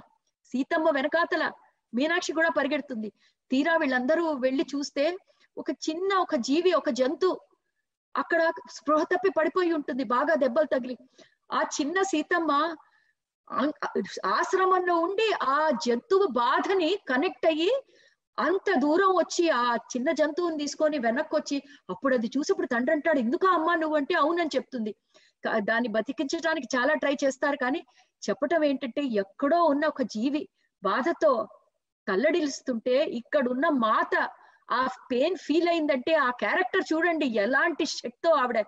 అదే కాదు ఒకసారి ఆశ్రమానికి వెళ్తున్నప్పుడు ప్రతిసారి ఆశ్రమానికి తీసుకెళ్ళే వాళ్ళు ఆశ్రమానికి వెళ్తున్నప్పుడు అక్కడ ఉన్న ఆశ్రమంలో ఉన్న సాధువుకి ఆయనకి మెయిన్ మెయిన్ ఆయనకి ఒక అడవిలో పరిగెత్తి వెతుకుతుంది. ఏం వెతుకుతున్నావమ్మా? అంటే ఏం చెప్పదు. వెళ్ళి ఒక ఏమంటారంటే జడీబుట్టి అంటారే మనకి మూలికలు. మూలికలు అంటే మనకి అడవుల్లో మూలికలు ఉంటాయి కదా. సీతమ్మ అంటే ప్రకృతి కదండి. ఆవిడకి అన్ని తెలుసు. ఏ మూలికలతో ఏం చేయొచ్చు ఆవిడకి అన్ని తెలుసు. సో ఆవిడ మూలికలు వెతికేసుకుంటోంది. ఆవిడకి ఆ మూలిక కనపడకపోతే ఒక పక్షి గుప్పు కనిపిస్తుంది. ఆ పక్షి గుప్పుతో మాట్లాడి చక్కగా అడుగుతుంది ఎక్కడికి వెళ్ళాలి నేను ఈ మూలికలు దొరకాలంటే అవి ఏం చెప్తాయో ఈవిడకి ఏమర్థం అవుతుందో ఆవిడ మళ్ళా ఇంకో చోటు పరిగెత్తి అక్కడి నుంచి మూలికలు తీసుకొచ్చి అవి చక్కగా నూరి దానికి ఒక కషాయం లాగా చేసి అక్కడ ఉన్న ఒక యోగికి అది ఇస్తుంది. ఏమ్మా నాకు ఎందుకు ఇస్తున్నావంటే మీరు రెండు రోజుల నుంచి కడుపు నొప్పితో బాధపడుతున్నారు కదా. అయ్యో నేను బాధపడుతున్నట్టు నీకెలా తెలిసిందమ్మా? ఇవన్నీ సన్నివేశాలు ఏది సీతమ్మ ఏ ఏమి దాచి ఉంచగలవండి. ఏ మాత అయితే అందరి పెయిన్స్ని అందరి బాధలతో కనెక్ట్ అయ్యే ఆవిడ అలా సీతమ్మ చిన్నప్పటి నుంచి ఆ కనెక్షన్ అండి. ఎంతంటే అక్కడ మిథిలలో ఉన్న ఫార్మర్స్ అందరికీ వాళ్ళ బాధలు వాళ్ళ కష్ట సుఖాలు అసలు ఒక ఇన్సిడెంట్ కాదండి. ఆ పుస్తకం చదువుతుంటే ఆవిడ మనసు ఎంతసేపు అవతల వాళ్ళ బాధ తీర్చేద్దామనే అదే ఆ మాత వచ్చిందే పృథ్వీ మీద దానికే. ఆ పృథ్వీ మీద ఉన్న మనందరికీ ఆ భూమాత కష్టాలన్నీ తీర్చేయటానికి ఆ ఎగ్జాంపుల్ చెప్తుంటే ఒక్కొక్క ఉదాహరణ చెప్తుంటే ఆహా అసలు ఆ జన్మలో ఆ త్రేతాయుగంలో సీతమ్మతో పాటు ఉన్న వాళ్ళంతా అసలు ఎంత అదృష్టవంతులు కదా? అంతేకాదు ఆవిడ ఎంత గొప్ప అమ్మో అంతే ఆవిడ ఖచ్చితమైన మనిషి మనకి ఎంత బాగా చూపిస్తారంటే ఒకసారి ఆవిడ ఆశ్రమానికి వెళ్ళినప్పుడు ఎక్కడో కొత్త ఆశ్రమం కట్టారు. జనకుణ్ణి సీతమ్మని పిలుస్తారు అక్కడికి. ఆవిడ అక్కడికి వెళ్ళినప్పుడు ఆవిడ లోపలికి రాదు. ఆవిడందరూ వచ్చి పిలుస్తారు అదేంటమ్మా మీరు బయట ఉండిపోయారు మీరు లోపలికి రావాలి కదా అని. ఆవిడ నేను రానని చెప్తుంది. అప్పుడు జనకుడు అడుగుతాడు ఎందుకమ్మా రావట్లేదు? అంటే వీళ్ళు రెండు వేల వృక్షాల్ని కట్ చేసి ఈ ఆశ్రమం సృష్టించుకున్నారు. వీళ్ళు ప్రకృతి నుంచి ఎంత అన్యాయంగా ప్రకృతి మనకి ఇంత ఇస్తోంది ఇలా సమూలంగా వీళ్ళు ఇట్లా వినాశం చేశారు అంటే వాళ్ళు అంటారు మేము ఏం చేయమమ్మా? మేము ఇది కట్టుకోవాలి కదా. ఒక అద్భుతమైన నిజాన్ని మన ముందుకు తీసుకొస్తుందండి మాత. మీరు ప్రకృతి నుంచి ఏం తీసుకున్నా దానికి డబల్ ఇయ్యగలగాలి. ఎందుకంటే ప్రకృతే లేకపోతే మీరు లేరు. ఈ జనరేషన్కి మనం ఉన్న పరిస్థితులకి ఇది మనం ఎంతో తెలుసుకోవాల్సిన విషయం. ఆ రోజు అమ్మవారు ఆ త్రేతాయుగంలో ఇచ్చిన సందేశం ఏ యుగానికైనా పర్ఫెక్ట్ అందుకే నేను మొదట్లో చెప్పాను ఇది త్రేతాయుగం కథ అని వినద్దు. ఇది యుగ యుగాల కథ. ఆ రోజు సీతమ్మ రాములు వారు ఒక ఫిజికల్ ఫామ్ ఒక భౌతిక శరీరంలో ఉండి చెప్పారు. ఆ భౌతిక శరీరం లేనప్పుడు ఆ ప్రేమని మనం ఇంకా బాగా అర్థం చేసుకోగలం. సో ఆవిడే చెప్పిన ఒకటే ఒక మెసేజ్ ఏంటంటే మీరు ఒక చెట్టు కట్ చేస్తే రెండు చెట్లు నాటండి. మీరు పృథ్వీమాతకి ఆ ప్రకృతి అమ్మకి చెయ్యగలిగే సేవ ఇదే. లేకపోతే సెల్ఫ్ డిస్ట్రక్షన్ అంటే మీరు స్వయంగా మిమ్మల్ని మీరు నాశనం చేసుకుంటారు. ఎందుకంటే ప్రకృతి లేకపోతే మీరు లేరు. ఎంత గొప్ప విషయం అండి. అమ్మవారి వర్డ్స్లో మనకి ఆ విషయం అది ఆ స్టోరీ ద్వారా ముందుకు వచ్చింది అలా ముందుకు వెళ్తుంటే మెల్లగా మనకి చెప్తారు జనకుడు ఎప్పుడు చెప్పాను కదండి ఆయన సభలో ఋషులు మునులు అలా వస్తూ ఉంటారు. ఎందుకంటే జనకుడు వాళ్ళంటే చాలా సత్కరిస్తారు. ఆయన ఒక గొప్ప యోగి. సో ఆయనకి తెలుసు యోగులు ఎంత గొప్ప వాళ్ళు అలాంటి యోగుల మధ్యలో సీతమ్మ పెరుగుతోంది. ఆ మనకి చాలా చోట్ల ఒక ఫీమేల్ అంటే ఒక స్త్రీ యోగి గార్గి అన్న యోగి ఆవిడ గురించి ఎంత గొప్ప ఆవిడో ఎన్ని ఇన్స్టెన్సెస్ అండి మనకి చెప్పేది. ఎందుకంటే ఆ యుగం ఎలాంటి యుగం అయిందంటే సత్యయుగంలో అంటే సత్యయుగం అంటే త్రేతాయుగం ముందు వచ్చిన యుగం. సత్యయుగంలో ఎలా ఉండేదంటే ఏదైనా ఇప్పుడు జనాలందరూ వాళ్ళ ఆత్మకి వాళ్ళ లోపలున్న లోకాలకి ఎంత కనెక్టెడ్గా ఉండేవాళ్ళంటే అహర్నిశాలు వాళ్ళ ఒక ధ్యాన స్థితిలో ఉండేవాళ్ళు. అలా అహర్నిశాలు ధ్యాన స్థితిలో ఉన్నప్పుడు నీ వాక్కుకి నీ ఆలోచనకి అన్నిటికీ శుద్ధి ఉంటుంది. సో ఆ రోజుల్లో న్యాయం అంటే వేరే న్యాయస్థాన స్థానాలు అవి ఉండేవి కావు. ఋషులే న్యాయస్థానాలు. ఏదైనా సరిగ్గా జరగాలంటే వాళ్ళు చూసుకుంటే వాళ్ళు. ఎవరికైనా పనిష్మెంట్ అంటే ఎవరికైనా న్యాయం జరగాలంటే వాళ్ళు ఇచ్చే శాపాలు వాళ్ళు ఇచ్చే దీవెనలే రెండు రెండు రకాల న్యాయాలు. కానీ మెల్లమెల్లంగా సత్యయుగంలో నుంచి త్రేతాయుగంలోకి వచ్చేటప్పటికి ఆ మార్పు యుగ మార్పులు మనకు కనిపిస్తున్నాయి. ఇందాక నేను ఒక శబ్దం వాడానండి గ్యాలక్టిక్ సెంటర్ ఆఫ్ మ్యాగ్నెటిజం అని.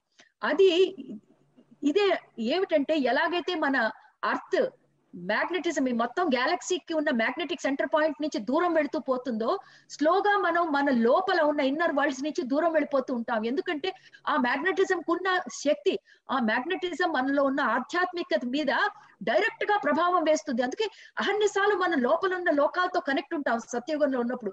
కానీ ద్వాపరయుగం త్రేతాయుగంలో వస్తున్నప్పుడు ఎప్పుడైతే మన సోలార్ సిస్టమ్ మన సౌర మండలం ఆ సెంటర్ మ్యాగ్నెటిజం పాయింట్కి దూరం అవుతూ పోతుందో ఆ డిస్టెన్స్ వల్ల ఆ మ్యాగ్నెటిజం ఆ గురుత్వాకర్ష ఆ అయస్కాంత శక్తి ప్రభావం మెల్లమెల్లగా తగ్గుతూ ఉంటుంది. అందుకండి మీరు సత్యయుగంలో నుంచి త్రేతాయుగంలోకి వచ్చేటప్పటికి దేనా మేడం ఏం చెప్తుందంటే ఋషుల్లో కూడా వాళ్ళ ప్రవర్తనలో మార్పులు వస్తున్నాయి.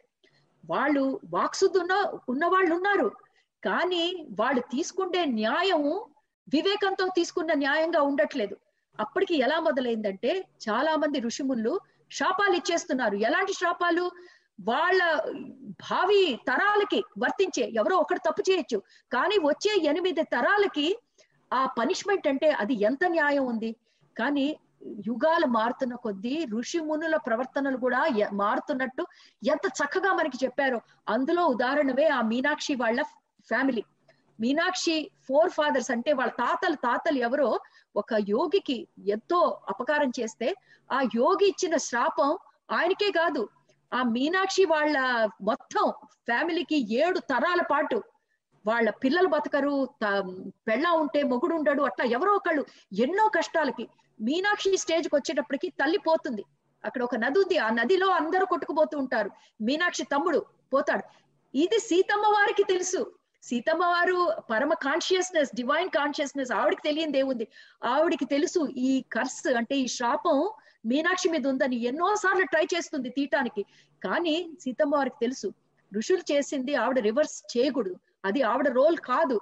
అందుకనే ఈ గార్గి ముని వచ్చినప్పుడు సీతమ్మ వారు చేసిన వర్క్ అండి ఎంత అద్భుతంగా చెప్తారంటే జనకుడి దగ్గరికి వెళ్ళి సీతమ్మ చెప్తుంది ఇది కరెక్ట్ కాదు. ఇన్నాళ్ళు న్యాయస్థానం పవర్స్ అన్ని మనం ఋషుల మునుల దగ్గర వదిలేసాం వాళ్ళు ఎప్పుడైతే వివేకంతో ఆత్మజ్ఞానంతో వ్యవహరించారో అంతా సమంగా ఉంది. కానీ ఇప్పుడు ఆ రోజులు మారుతున్నాయి. యుగాలు మారుతున్నాయి. వాళ్ళ ఆధ్యాత్మిక చింతనలో కూడా మార్పు కనిపిస్తోంది. ఇలా మార్పు కనిపిస్తున్న టైంలో ఇంత పెద్ద బాధ్యత మనం ఋషిమునుల మీద వదిలేయటం కరెక్ట్ కాదు. ఆ కరెక్ట్ కాదు అంటే మరి న్యాయస్థానం మారాలి. ఎంత గొప్ప ట్రాన్సిషన్ మేడం. ఈ రోజు మనం చూస్తున్న ట్రాన్సిషన్ ఆ త్రేతాయుగంలో ఫౌండేషన్ పడింది. ఎవరికి ఇవ్వాలి మరి ఇది అంటే మనం ఎలాంటి సమాజం ఫౌండేషన్ వేయాలంటే ప్రతి ఊళ్ళో వాళ్ళ కౌన్సిల్ ఒక సమితి వాళ్ళకు ఉండాలి ఆ ఊళ్ళో డెమోక్రసీ మేడం ఆ రోజుల్లో వచ్చేసింది డెమోక్రసీ. మనం ప్రజాతంత్రం అంటావే ఎవరి సమితి వాళ్ళే ఎన్నుకొని ఎవరి న్యాయం వాళ్ళే కలిపి చేసుకుందాం. అలాగైతే బాధ్యతగా ఉంటుంది. ఈ రామాయణంలో ఈ సీతాయణంలో మనకి ఎంత ఇంపార్టెన్స్ అండి. ఎందుకు ఇది చెప్తున్నానంటే సీతమ్మ ఒక ఆడపిల్లలాగా చూడక చూడొద్దు. ఆవిడే ఒక రాణిగా రాణిగా ఎందుకు అంటున్నానంటే ప్రజల సమస్యల్లో జనకుడితో సమానంగా పాల్గొంది. మన వస్తున్న భావి సమాజానికి ఆవిడ ఫౌండేషన్ పునాది రాళ్ళేసింది ఈ ప్రజాతంత్రం అన్న మాటకి ఆవిడ జనకుడితో సమానంగా ఈ సెల్ఫ్ గవర్నెన్స్ ఏదైతే నేను చెప్పానే స్వశాసనం దానికి ఫౌండేషన్ వేసింది మన సీతమ్మ. ఇన్ని చేసుకుంటూ భూమాత బాధ అర్థం చేసుకుంటూ ఈ ప్రకృతి బాధ అర్థం చేసుకుంటూ ఆవిడ జర్నీ అత్యద్భుతమైన జర్నీ మేడం. సో మేడం ముందుకెళ్ళే ముందు నేను ఒక్కసారి ఈ టైం చూసుకుంటూ నేను మీతో కనుక్కోవాలి. ఇంకా మనం ఈ పార్ట్ వన్ ఫినిష్ చేయడానికి అట్లీస్ట్ మనకు ఒక ట్వంటీ థర్టీ మినిట్స్ పడుతుంది. సో మీరు టైం చూసుకుంటూ మీరు చెప్తే నేను ముందుకు వెళ్తాను లేకపోతే మీరు ఎలా అంటే ఈ ప్రోగ్రామ్ తప్పకుండా తప్పకుండా మేడం. ఇంకా ఉంది మీకు. సో కంటిన్యూ చేయమంటారండి? ఓకే. సో ఇంత ఇంత గొప్ప పెంపకంలో పెడు పెరుగుతున్న మన మీనాక్షమ్మ. మన సీతమ్మ. సీతమ్మకి మీనాక్షికి చాలా ఏజ్ గ్యాప్ ఉంది. ఎందుకంటే మీనాక్షి ముందు పుట్టారు. ఇలాంటి టైంలో ఒక అద్భుతమైన వ్యక్తి సీతమ్మ లైఫ్లో రాబోతోంది. ఆవిడ పేరు సోమ. ఈ సోమ అన్న ఆవిడ చాలా చాలా గొప్ప వ్యక్తి. ఇక్కడి నుంచి ఇక్కడ వచ్చి సీతాయనం అంతా మనం ఈ సోమాయన ఈ సోమ ఎంతలా ఇందులో పాత్ర వహిస్తోందో భలే అద్భుతంగా ఉంటుంది. సోమాకి సీతమ్మకి పెద్ద వయసులో ఎక్కువ తేడా లేదు. ఒక రెండేళ్ళ పెద్ద సోమ. కానీ ఎలా వచ్చిందో ఆ రాజభవనంలో ఎవరికీ తెలియదు జనకుడు దగ్గరికి వెళ్తే ఏం పర్వాలేదు సీతకి చెలికత్తలాగా ఉండు ఎందుకంటే ఒకే వయస్కులు మీరు అని. సోమాకి సీతమ్మకు ఉన్న కనెక్షన్ ఏమిటంటే వాళ్ళు మాటలతో కూడా మాట్లాడుకోక్కర్లేదు. సీతమ్మకి ఏం కావాలో సోమకి తెలుసు. ఆమె నోరు విప్పి చెప్పే ముందే అది ముందుండేవి. ఆ రాజమహల్లో అందరికీ ఆశ్చర్యమే సోమాకి ఎలా ఇంత కనెక్షన్ ఈ మొత్తం కథలో ఈ సోమాకి సీతమ్మకి మధ్యలో మాట్లాడకుండా అయిన కమ్యూనికేషన్ ఎంత అద్భుతంగా చెప్పారో. ఈ కమ్యూనికేషన్ ఎప్పుడు జరుగుతుందంటే ఎప్పుడైతే మనం ఈ మైండ్ నుంచి ఆలోచించకుండా మన అంతర్ హృదయంలో నుంచి మనం ఒకతో కనెక్ట్ అవ్వటానికి ప్రయత్నించగలము అప్పుడు మనం ఈ భూ భూప్రపంచమే కాదు వాళ్ళు ఏ లోకాల్లో ఉన్నా కనెక్షన్ ఎలా ఎస్టాబ్లిష్ చేయగలమో అది సీతమ్మకి సోమకి మధ్యలో నాన్ వర్బల్ కమ్యూనికేషన్ అంటే మాటలు లేకుండా ఎలా సంపర్కం చేసుకుంటారో అది దేనా మేడం అద్భుతంగా తన మీనాక్షి రూపంలో కథ రాస్తూ ఎంతో ఎంతో అద్భుతంగా ఇది ఇది మనకి చూపించారన్నమాట. సో ఇందాక ఇందాక మనం అమ్మవారి గురించి మాట్లాడుకున్నాం. అమ్మవారు పెరుగుతున్నప్పుడు ఆవిడ ఆవిడ చైల్డ్హుడ్ ఆవిడ ఎడ్యుకేషన్ ఎడ్యుకేషన్ అంటే ఆ రోజుల్లో ప్యాలెస్లోకి వచ్చే ఋషులు మునులు వాళ్ళ దగ్గరే ఆవిడే. అన్ని నేర్చుకుంది. అంత వేదాలు సేక్రెడ్ టెక్స్ట్లు అన్ని ఆవిడకి. అండ్ ఇంట్లో ఎవరున్నారు? మహాతపస్వి జనకుడు తనకి తండ్రి. ఇది అది అని కాదు. ఆవిడ నేర్చుకొని విద్య లేదు. అదే కాదు జనకుడు ఆవిడకి ఎప్పుడు ఆత్మశక్తి ఎలా జాగృతం చేసుకోవాలి? ఆవిడకి ఎప్పుడు చెప్పాడు. ఎందుకంటే జనకుడు ఎలాంటి రాజు అంటే ఇప్పుడు ఏ ఫార్మర్ కైనా ఆ ప్రజకైనా ఏమైనా సమస్య వస్తే ఆయన వెళ్ళిపోయి ఇప్పుడు వాళ్ళు దున్నలేకపోతుంటే నాగలి తన భుజాన్ని వేసుకొని రాజు అది చేస్తుంటే సీతమ్మ వెళ్ళి తన తండ్రితో సమానంగా నాగలి పట్టుకొని దున్నేది. అప్పుడు సునయ్య అమ్మకి అమ్మో ఇంత చిన్నపిల్ల ఎలా దున్నుతుంది? అది బాధ. అప్పుడు జనకుడు చెప్పాడు చిన్నపిల్ల కాదు నేను ఆవిడకి నేర్పాను. బయట ఫిజికల్ అదే అదే గొప్పతనం. మనం అనుకుంటాము ఒక పని చేయాలంటే మనకి భౌతిక శక్తి కావాలని. నేను ధ్యాన మహాచక్రంలో కూడా ఎన్నోసార్లు నా ఎగ్జాంపుల్ షేర్ చేసుకుంటూ నా మానసిక శక్తే నాకు ప్రతి దానికి నాకు తోడ్పడుతుంది. ఇది నాకు ఎంతలా కనెక్ట్ అయిపోయిందంటే సీతమ్మ వారు చూడటానికి ఒక పువ్వులాగా కనిపించే సీతమ్మ ఒక నాగలి పట్టుకొని ఒక క్షేత్రంలో దున్నుతోందంటే అది ఆవిడ ఆత్మశక్తి కాకపోతే ఏమిటి? సో మనకి ఇంకొక లెసన్ అక్కడ ఏమిటంటే మనసులో మీరు నిజమైన సంకల్పంతో అనుకున్నప్పుడు ఆత్మశక్తే మీకు భౌతిక శక్తి కింద మారుతుంది. అది మనకి సీతమ్మ మనకి తెచ్చిన ఇంకో చాలా చాలా ఇంపార్టెంట్ లెసన్ అనమాట తర్వాత మనం కథలో ముందుకెళ్తుంటే మనకి జనకుడు బాధ ఒక్కటి తెలుస్తుంది. ఏమిటంటే జనకుడికి తెలుసు. అమ్మ నారాయణి ఆ లోకాల నుంచి మన కోసం వచ్చింది. తను ఎలా ధ్యానం చేస్తాడో అమ్మ కూడా విపరీతమైన ధ్యాని. జనకుడు తండ్రి కదా ఎంతైనా. ఆ ధ్యానంలో సీతమ్మ కూర్చున్నప్పుడు జనకుడుకున్న బాధ అయ్యో ఈ ధ్యానంలో ఉన్నప్పుడు ఎక్కడ ఆ పరమలోకాలకి వెళ్ళిపోయి మళ్ళా వెనక్కి రాదేమో నా కూతురు అన్న ఒక బాధ. సో అందుకనే ఆవిడ ఆయన ఆవిడ ఎక్కువసేపు మెడిటేటివ్ స్టేట్లో ఉంటే కొంచెం జంజకుడికి అది ఒక రకమైన కలత అన్నమాట. ఎన్నాళ్ళు కాపాడుకుంటాడు? ఒకసారి అలాగే సీతమ్మ అడవిలోకి వెళ్ళి కూర్చుంటుంది. అక్కడ ధ్యానంలో కూర్చుంది. ఎంతకీ కనపడట్లేదు ప్యాలెస్లో ఇది చాలా ముఖ్యమైన సన్నివేశం. అందుకే ఈ ఒక్క మెడిటేషన్ గురించి నేను చెప్తున్నాను. ఇలాంటివి చిన్న చిన్నవి చాలా జరుగుతాయి. కానీ ఇది చాలా ఇంపార్టెంట్ ఘటన. సో సోమ సోమ ఆవిడ మేం చెలికత్త మీనాక్షి ఏమో పెద్దది ఒక దాయి రూపంలో వీళ్ళు ఎప్పుడు అంటి పెట్టుకొని ఉంటారు. సో వాళ్ళిద్దరూ అయ్యో సీతమ్మ కనపడట్లేదే అని చెప్పేసి వాళ్ళు పరిగెడతారు. ఎక్కడ దొరకలేదంటే ఆవిడ అడవిలోనే ఉంటుంది. వాళ్ళకి తెలుసు ఫేవరెట్ స్పాట్ ఏంటి అమ్మ ఎక్కడ కనిపిస్తుంది. పరిగెత్తుకుంటూ అక్కడికి వెళ్తే సీతమ్మ ధ్యానంలో ఉంది. ఎంత అద్భుతమైన సీన్ అంటే అసలు ఆవిడకి ఒంటి మీద స్పృహ లేదు. వీళ్ళు ఏం చెప్పినా వీళ్ళ వీళ్ళకి ఎక్కడ కెపాసిటీ ఆవిడ్ని ధ్యానం నుంచి బయటికి తెచ్చే కెపాసిటీ వీళ్ళకు ఉందా ఆ సేవకులు కదా. ఎంత చెప్పినా రావట్లేదు. అక్కడ నీళ్ళు పెడతారు పళ్ళు పెడతారు ఒక రోజంతా అయిపోతుంది ఆవిడ ధ్యానం నుంచి బయటికి రావట్లే. అప్పుడు పరిగెత్తుకుంటూ వచ్చి జనకుడికి జన జనకుడి దగ్గరికి వచ్చి తండ్రి బాబా బాబా సీతమ్మ రావట్లే బయటికి. పరిగెడతాడు జనకుడు జనకుడికి ఇదే భయం.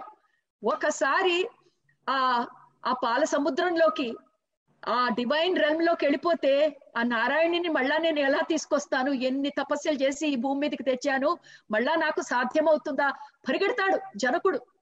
ఎంత అద్భుతంగా రాసిందండి ఆ దేనా మేడం. వెళ్ళి ధ్యానంలో కూర్చుంటాడు ఆవిడ పక్కన. ఎందుకంటే వాళ్ళు ధ్యానంలో ఉన్న వాళ్ళని అలా లేపరు కదండి. ఆయన ధ్యానంలోకి వెళ్ళి ఆ ధ్యానంలో ఆవిడ్ని కనెక్ట్ అయ్యి అక్కడి నుంచి వెనక్కి రమ్మని ప్రార్థించుకుంటాడు. కానీ ఆవిడ బ్లిస్ అంటారే పరమానందం. ఆ పరమానంద స్థితిలో ఏది టచ్ అవ్వదు ఏది ఫీల్ అవ్వదు. ఆవిడ వెళ్ళిపోయింది ఆ పరమానంద స్థితిలో. జనకుడు కూడా ఫీల్ చేయలేని పరమానంద స్థితి అది. అప్పుడు జనకుడు పరిగెత్తుకుంటూ వచ్చి తన ప్యాలెస్లో ఉన్న యోగులు ఋషుల్ని నేను సీతమ్మను వెనక్కి తేలాపోతున్నాను వెళ్ళాలి మనం. అందరూ పరిగెత్తుకొని వెళ్తారు. ఎంత చేసినా అమ్మ రావట్లే. మళ్ళా జనకుడు కూర్చుంటాడు మెడిటేషన్కి. అప్పుడు ఒక అరగంటలో బయటకు వచ్చి ఒక నవ్వు ఉంటుంది ఆయన మొహంలో అదేంటి సీతమ్మ ఇంకా రాలేదు కదా అంటే వస్తోంది వస్తోంది. అప్పుడు నెక్స్ట్ క్షణం సీతమ్మ మెడిటేషన్ నుంచి బయటకు వస్తుంది.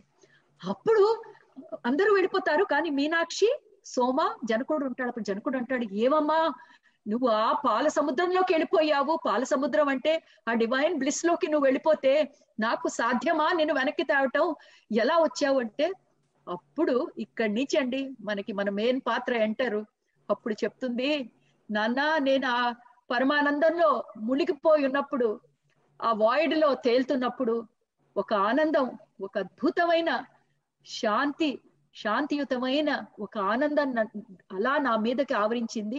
మెల్లగా నన్ను ఈ పృథ్వీ మీదకి తీసుకొచ్చింది. ఆ కనెక్షన్ నేను ఫీల్ అవుతున్నాను. నాకు ఎవరో తెలియదు కానీ అత్యద్భుతమైన ఆనందాన్ని ఇచ్చాడు. ఆ ఆనందం వల్లే నేను ఆ పరమానందాన్ని వదిలి మళ్ళా ఈ భూమి మీదకి రాగలిగాను. అప్పుడు జనకుడు ఎంత దండం పెట్టుకొని ఎవరైతే నాకు తెలియదు కానీ మళ్ళా నా కూతుర్ని నాకు తీసుకొచ్చాడు. అక్కడి నుంచి సీతమ్మ అనుకుంటుంది ఏదైతే ఈ శక్తి నన్ను మళ్ళా ఈ భూప్రపంచం మీదకి తీసుకొచ్చిందో ఒకవేళ నేను వివాహం చేసుకుంటే ఆ శక్తి ఎవరి వలన వచ్చిందో ఆ మహానుభావుడినే నేను చేసుకుంటాను. అంటే ఎందుకంటే ఆ కనెక్షన్ తెలిసిపోయింది సీతమ్మకి. అది ఇక్కడ కనెక్షన్ కాదు అది ఆ లోకాల్లో కనెక్షన్ అనేది సీతమ్మకి ఫుల్గా తెలిసిపోయింది ఆ స్టేజ్కి. అప్పుడే జనకుడు స్వయంవరం డిక్లేర్ చేస్తారు. ఎందుకంటే సీతమ్మ యుక్త వయస్కురాలు అయిపోయింది. సునైనమ్మకి తెలుసు స్వయంవరం అయితే అమ్మ వెళ్ళిపోతుందని. చాలా బాధ. కానీ జనకుడు ముందే చెప్తాడు సీతమ్మ మన దగ్గర ఉండటానికి రాలేదు లోక కళ్యాణానికి వచ్చింది. మన స్వార్థానికి సీతమ్మని ఇంట్లో కట్టి పడేయ పడేయకూడదు. లోక కళ్యాణికి వచ్చిన నారాయణిని మనం అంతే గౌరవంగా ఆవిడ ఎక్కడికి వెళ్తే దాంతో మనం సంతృప్తి చెందాలి అని. సో ఈ స్వయంవరం అనౌన్స్ చేస్తారండి. సీతమ్మ క్యారెక్టర్ అండి అసలు. సాయంత్రం స్వయంవరం. ఏ ఆడపిల్లైనా ఎంతో తయారవ్వాలి. స్వయంవరానికి ఉంటుందా? కానీ ఈ సీతమ్మ క్యారెక్టర్ అది కాదండి. పరమేశ్వరి అపర నారాయణి. ఆ సాయంత్రం స్వయంవరం అయితే పొద్దున ఆవిడ చక్కగా పొలం ఎంతసేపు అవతల వాళ్ళ బాధ తీర్చేద్దామని. ఎందుకంటే తండ్రి రాలేడు రాలేడు కదా. అక్కడ స్వయంవరం ఆర్గనైజ్ చేయాలి. గొప్ప గొప్ప ఋషులు మునులు వచ్చున్నారు.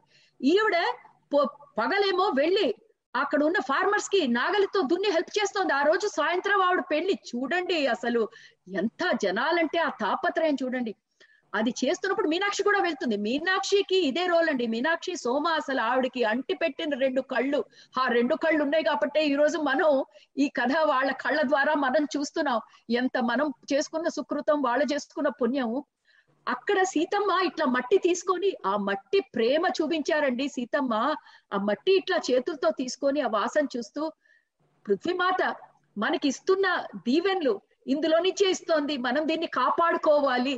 అదే కదండి మనం ఇప్పుడు కాపాడుకోలేకపోతున్నాం. అంత దీవెన్కి చిన్న ఆ పృథ్వీమాత ఆ వసుంధర మాతని మనం లెక్క చేయకుండా ఇష్టం వచ్చినట్టు ట్రీట్ చేస్తున్నాము. మరి దానికి మనం రిజల్ట్ అనుభవించకపోతే ఎలా? ఆ సీతమ్మ మనకి చూపిస్తుంది. ఇలా తీసి వాసన చూసుకుంటూ అంతే ఆగిపోతుంది. అప్పుడు మీనాక్షి అడుగుతుంది ఏమైందమ్మా? అంటే ఏ శక్తి అయితే నన్ను ఆ రోజు ధ్యానంలో ఉన్నప్పుడు మళ్ళా ఈ భూమండలానికి తీసుకొచ్చిందో నాకు అదే ప్రేమ అదే మళ్ళా నాకు ఆవరిస్తోంది అని చుట్టూ చూస్తుంది. చూస్తే అక్కడ దూరంగా ఒక రథం ఆగుంటుంది. ఆ అక్కడ ఉన్న ఒక రైతు ఒక ఇద్దరు రాజకుమారులతో మాట్లాడుతూ ఉంటాడు. గబగబా పడేసి పరిగెడుతుంది అటు పక్కకి. ఎందుకంటే ఆవిడకి చూడాలన్న కుతూహలం. ఎంత అమ్మవారైనా భౌతిక శరీరంలో ఆవిడ ఒక ఆడపిల్లే కదా.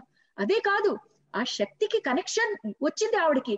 అది మానవ శరీరంలో ఎవరు అన్న కుతూహలం ఆవిడ మనసులో బయలుదేరింది. అక్కడికి వెళ్ళి చెప్తప్పటికి ఆ రథం వెళ్ళిపోతుంది.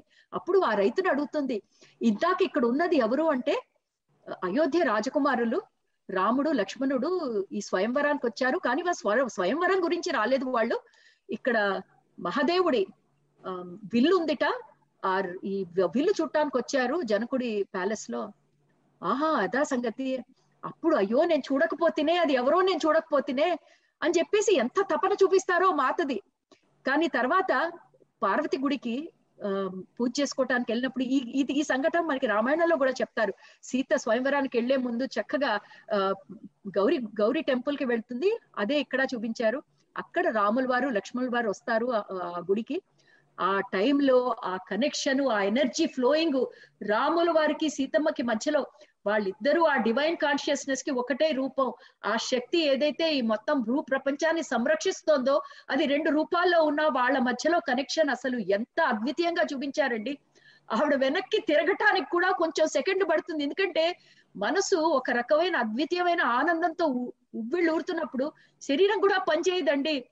అది మనం ఎన్నో రకాలుగా అనుభవిస్తున్నాం. ఈ పుస్తకం చదువుతున్నప్పుడు నాకే ఎన్నిసార్లు చేతులు కాళ్ళు అసలు ఆకిపోతున్నాయి మరి ఆ రోజు సీతమ్మ ఆ ఎనర్జీతో కనెక్ట్ అయినప్పుడు ఎలా ఫీల్ అయిందో? అసలు మనం ఊహాతీతం. ఆవిడ వెనక్కి తిరిగి రాములు వారిని చూసినప్పుడు అక్కడ ఒక కాంతి ఒక మనిషి ఆకారం చెప్పలేదండి మనకి ఒక కాంతి చూపించారు. కానీ మాత ఎవరు? నారాయణి. ఆ ఎంత కాంతి ఉన్నా ఆ కాంతితో కనెక్ట్ అయ్యే కెపాసిటీ ఆవిడ కొత్త- ఒక్కతికే ఉంది. కానీ ఈ కథ మనం మీనాక్షి కళ్ళ ద్వారా వింటున్నాం కాబట్టి మీనాక్షి చెప్తుంది నేను ఆ రాజకుమారుణ్ణి చూస్తే నాకు ఒక రాజకుమారుడు కనపడ్డు. అంటే రాముడు కనపడ్డు తనకి. అంత కాంతి తన కళ్ళకి అసలు. సో ఏం చేస్తుందంటే కనపడక కళ్ళు తిప్పేసుకుంటుంది. కానీ సోమా నేను చెప్పాను కదా సోమాకి అమ్మవారికి ఒక కనెక్షన్ ఎప్పుడైతే సోమా కూడా మనసులో అనుకుంటుందో అమ్మో ఈ కాంతితో నేనేం చూడలేకపోతున్నాను.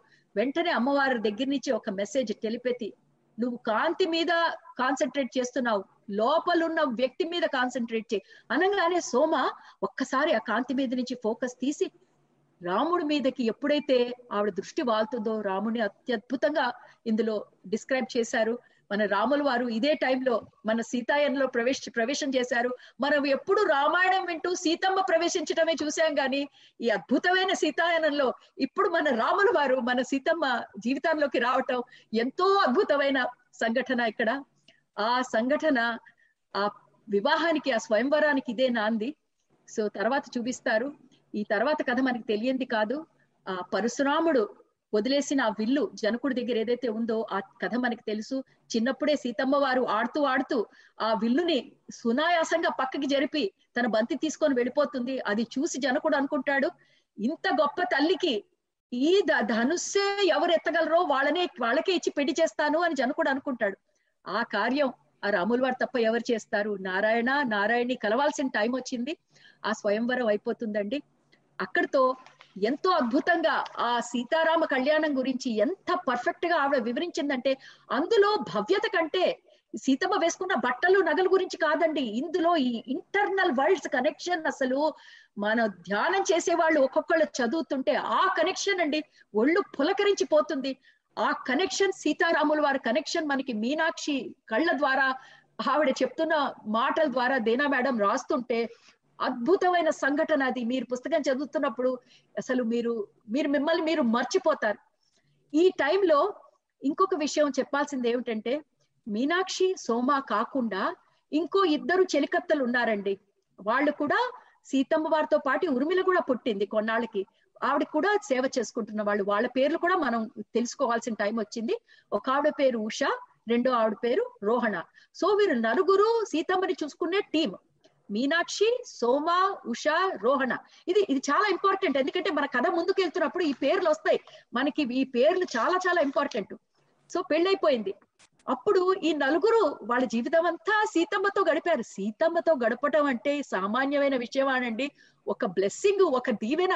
అలాంటి దీవెన వాళ్ళ జీవితం నుంచి వెళ్ళిపోతుంది అని ఒక్కొక్కళ్ళు శోక సాగరంలో తేలిపోతున్నారు. అప్పుడు జనకుడు తండ్రి అందరికీ తండ్రి. అందుకనే బాబా అని పిలుస్తారు వాళ్ళు. ప్రతి ఒక్కడు బాబా అని జనకుండా పిలిస్తే ఎంత గొప్ప టైటిల్ అండి.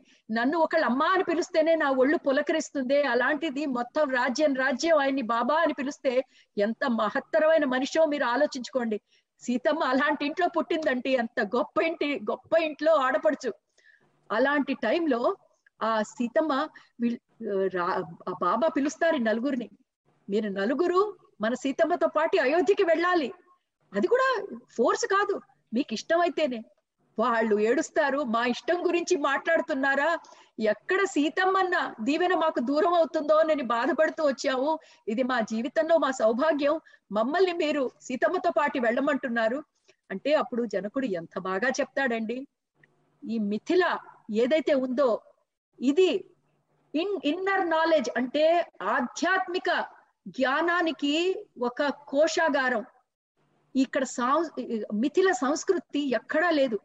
మీరు నలుగురు అమ్మవారితో పాటు వెళ్ళి మిథిల సంస్కృతిని అయోధ్యలో ఎప్పుడు అలైవ్గా ఉంచాలి. అందుకేనండి ఇక్కడ మనకి తెలుసుకోవాల్సింది చాలా ఇంపార్టెంట్ ఏమిటంటే అయోధ్య కౌసల్ సామ్రాజ్యం మిథిల విదేహ సామ్రాజ్యం.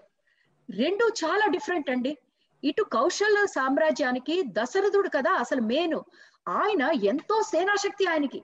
ఆయన మొత్తం భూమండలం వెళ్ళి జయించాడు. కానీ మిథులను ఎవ్వరూ ముట్టుకోరండి. ఎందుకంటే జనకుడు క్యారెక్టర్ అటువంటిది. ఆయన ఎవరికి థ్రెట్ కాదు. ఆయన వల్ల ఎవరికి నష్టం లేదు. అందరికీ తెలుసు భూప్రపంచానికి. జనకుడి వల్లనే సస్యశ్యామలంగా ఇంకా కొంచెం పృథ్వీ మిగిలిందంటే జనకుడి వల్లనే. ఆ జనకుడు చేసిన జపాలు తపాలు వల్లనే. సో ఆయన ఎవరు ముట్టుకుంటే వాళ్ళు కారు? కానీ మిగతా ప్రపంచం ఆల్మోస్ట్ అంతా దశరథుడు ఫుల్గా క్యాప్చర్ చేసేసాడు. సో దశరథుడి అక్కడ ఆబ్జెక్టివ్ ఏమిటంటే ఎంతసేపు సేనాశక్తి? సేనాశక్తి అంటే ఏంటి? ఎంత ఎంతసేపు బాహ్య ప్రపంచం?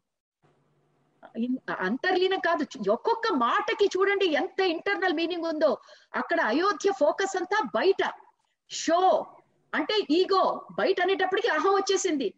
కౌశల దేశం అప్పుడు విపరీతమైన అహం. ఎందుకంటే అన్ని గెలుచుకొని వచ్చారు వాళ్ళు. కానీ వాళ్ళు గెలుచుకున్నది లోపలున్న ఇన్నర్ వరల్డ్స్ అది వాళ్ళకి తెలియదు కానీ మిథిలకేముంది?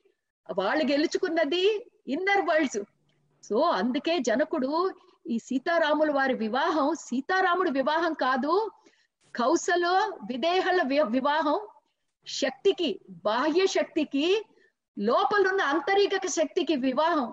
ఎందుకంటే ముందు ముందు వెళితే జనకుడికి తెలుసు తను అమ్మవారు వెళ్ళిపోగానే తనేమో అడవుల్లోకి వెళ్ళిపోతారు. ఎందుకు? ఆయన సాధనలోకి వెళ్ళిపోతారు. ఇంకా అక్కడ రాజ్యం పరిపాలించడానికి ఎవరు ఉండరు. ఆల్రెడీ ఆయన ప్రతి ఊళ్ళో వెళ్ళి సెల్ఫ్ గవర్నెన్స్ అంటే వాళ్ళ వాళ్ళు ప్రజాతంత్రం మీరు మీ మటుకు మీరు చూస్ చేసుకొని చక్కగా మీది పరిపాలన చేసుకోండి. అందరినీ ట్రైన్ చేసేసాడు. సో రాజు అవసరం ఇంకా లేదు. చూడండి లీడర్ అంటే అదండి. లీడర్ అంటే వెళ్ళిపోతే అయ్యో లీడర్ లేడే అని బాధపడటం కాదు. లీడర్ ఎలా ఉండాలంటే నేను లేకపోయినా ఈ సంస్థ నేను లేకుండా జరిగిపోతుంది. అది అండి లీడర్ అంటే ఆ జనకుడు ఆ లీడర్షిప్ క్వాలిటీ చూడండి అసలు. సో జనకుడు ఎలా తయారు చేశాడంటే విదేశ సామ్రాజ్యాన్ని ఇంకా సీతమ్మ వెళ్ళిపోగానే నా పర్పస్ ఈ భౌతిక లోకంలో అయిపోయింది. నేను ఇంకా అడవులకు వెళ్ళిపోతాను. ఆ సమయంలో నా ప్రజలు బాధపడకూడదు. సో అన్ని అరేంజ్మెంట్లు చేసేసాడు ఇంకా తన మీద ఆధారపడకుండా. అది చూసి నా తల్లి ఎప్పుడైతే కౌశల దేశానికి అయోధ్యకి వెళ్తుందో ఇక్కడి నుంచి ఈ ఆత్మ జ్ఞానాన్ని ఈ సంపదని తనతో పాటి తీసుకెళ్ళి ఆ అయోధ్యని రక్షించుకుంటుంది. ఎందుకంటే మనందరికీ తెలుసండి బాహ్య ప్రపంచంలో ఉండి ఉండి ఉండి ఒక రోజు వస్తుంది. బాహ్య ప్రపంచానికి విలువ ఏముందో మనకి తెలిసిపోతుంది. అప్పుడు మిగిలిన దారి ఒక్కటే నీలో నువ్వు ప్రయాణించడం మన ధ్యానుల కంటే ఎవరికంటే బాగా తెలుసు? జనకుడికి అది తెలుసు. అయోధ్యకి టైం వస్తుంది. దానికి సీతమ్మే దారి.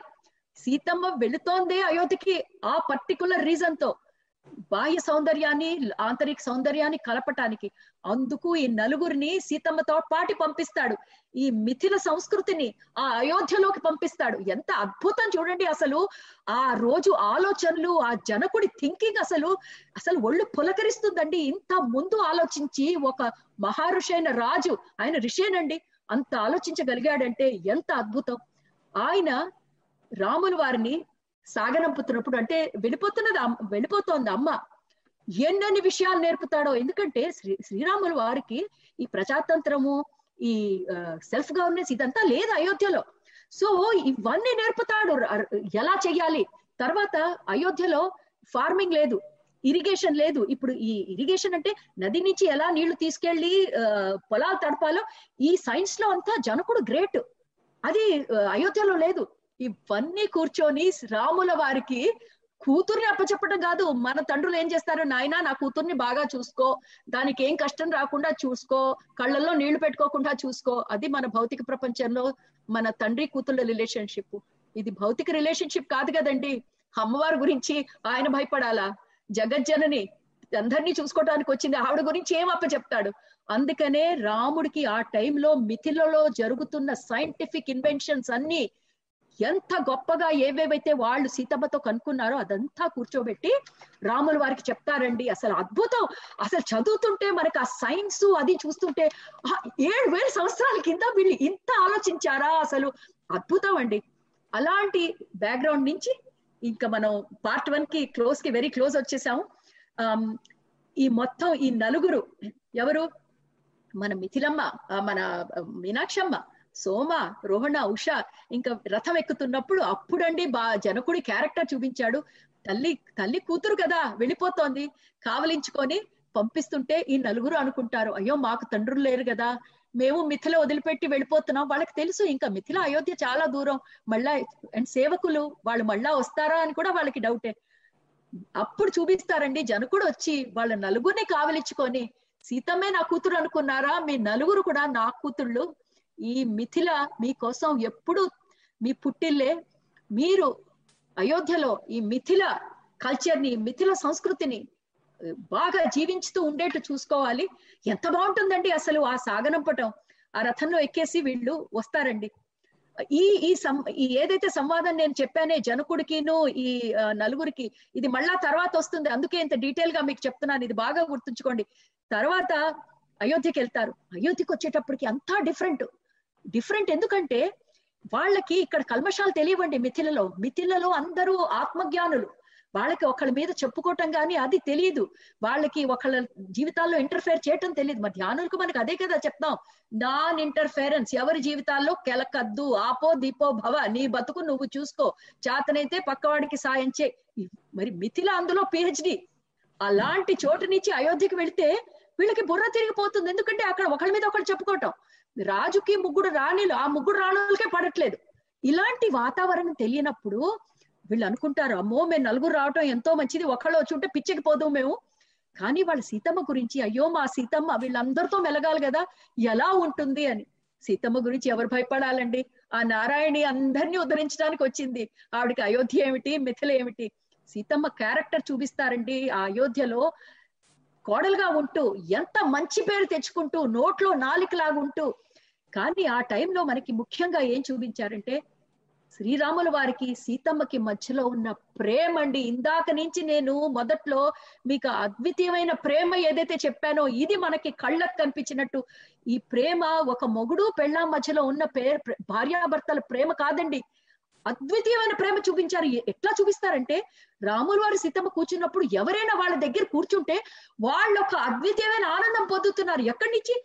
వాళ్ళు చూపిస్తున్న ప్రేమ. అదండి ఆ అద్వితీయమైన ప్రేమ గురించి అండి మనం ఈ సీతాయనంలో మనం చూసుకోవాలి. కానీ సీతమ్మకి ఎంతసేపు ఫారెస్ట్లోకి వెళ్ళాలి అడవుల్లోకి వెళ్ళాలి? ఆవిడకు ఉంది కదా. మరి ఇక్కడ మహారాణి ఆ అడవుల్లో వెళ్ళటానికి వీల్లేదు. ఆవిడ ఊరుకుంటుందా? చక్కగా ఒక సేవకురాలు డ్రెస్ వేసుకొని వీళ్ళని తీసుకొని మీనాక్షి సోమాన్ని తీసుకొని సరయూ నదికి పరిగెడుతుంది మొదటి రోజే.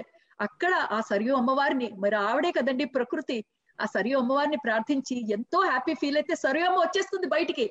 ఆ రోజుల్లో నదులు వాగులు అన్ని పలికేవి. అదే కదా మనం మొదట్లో చెప్పుకున్నాం.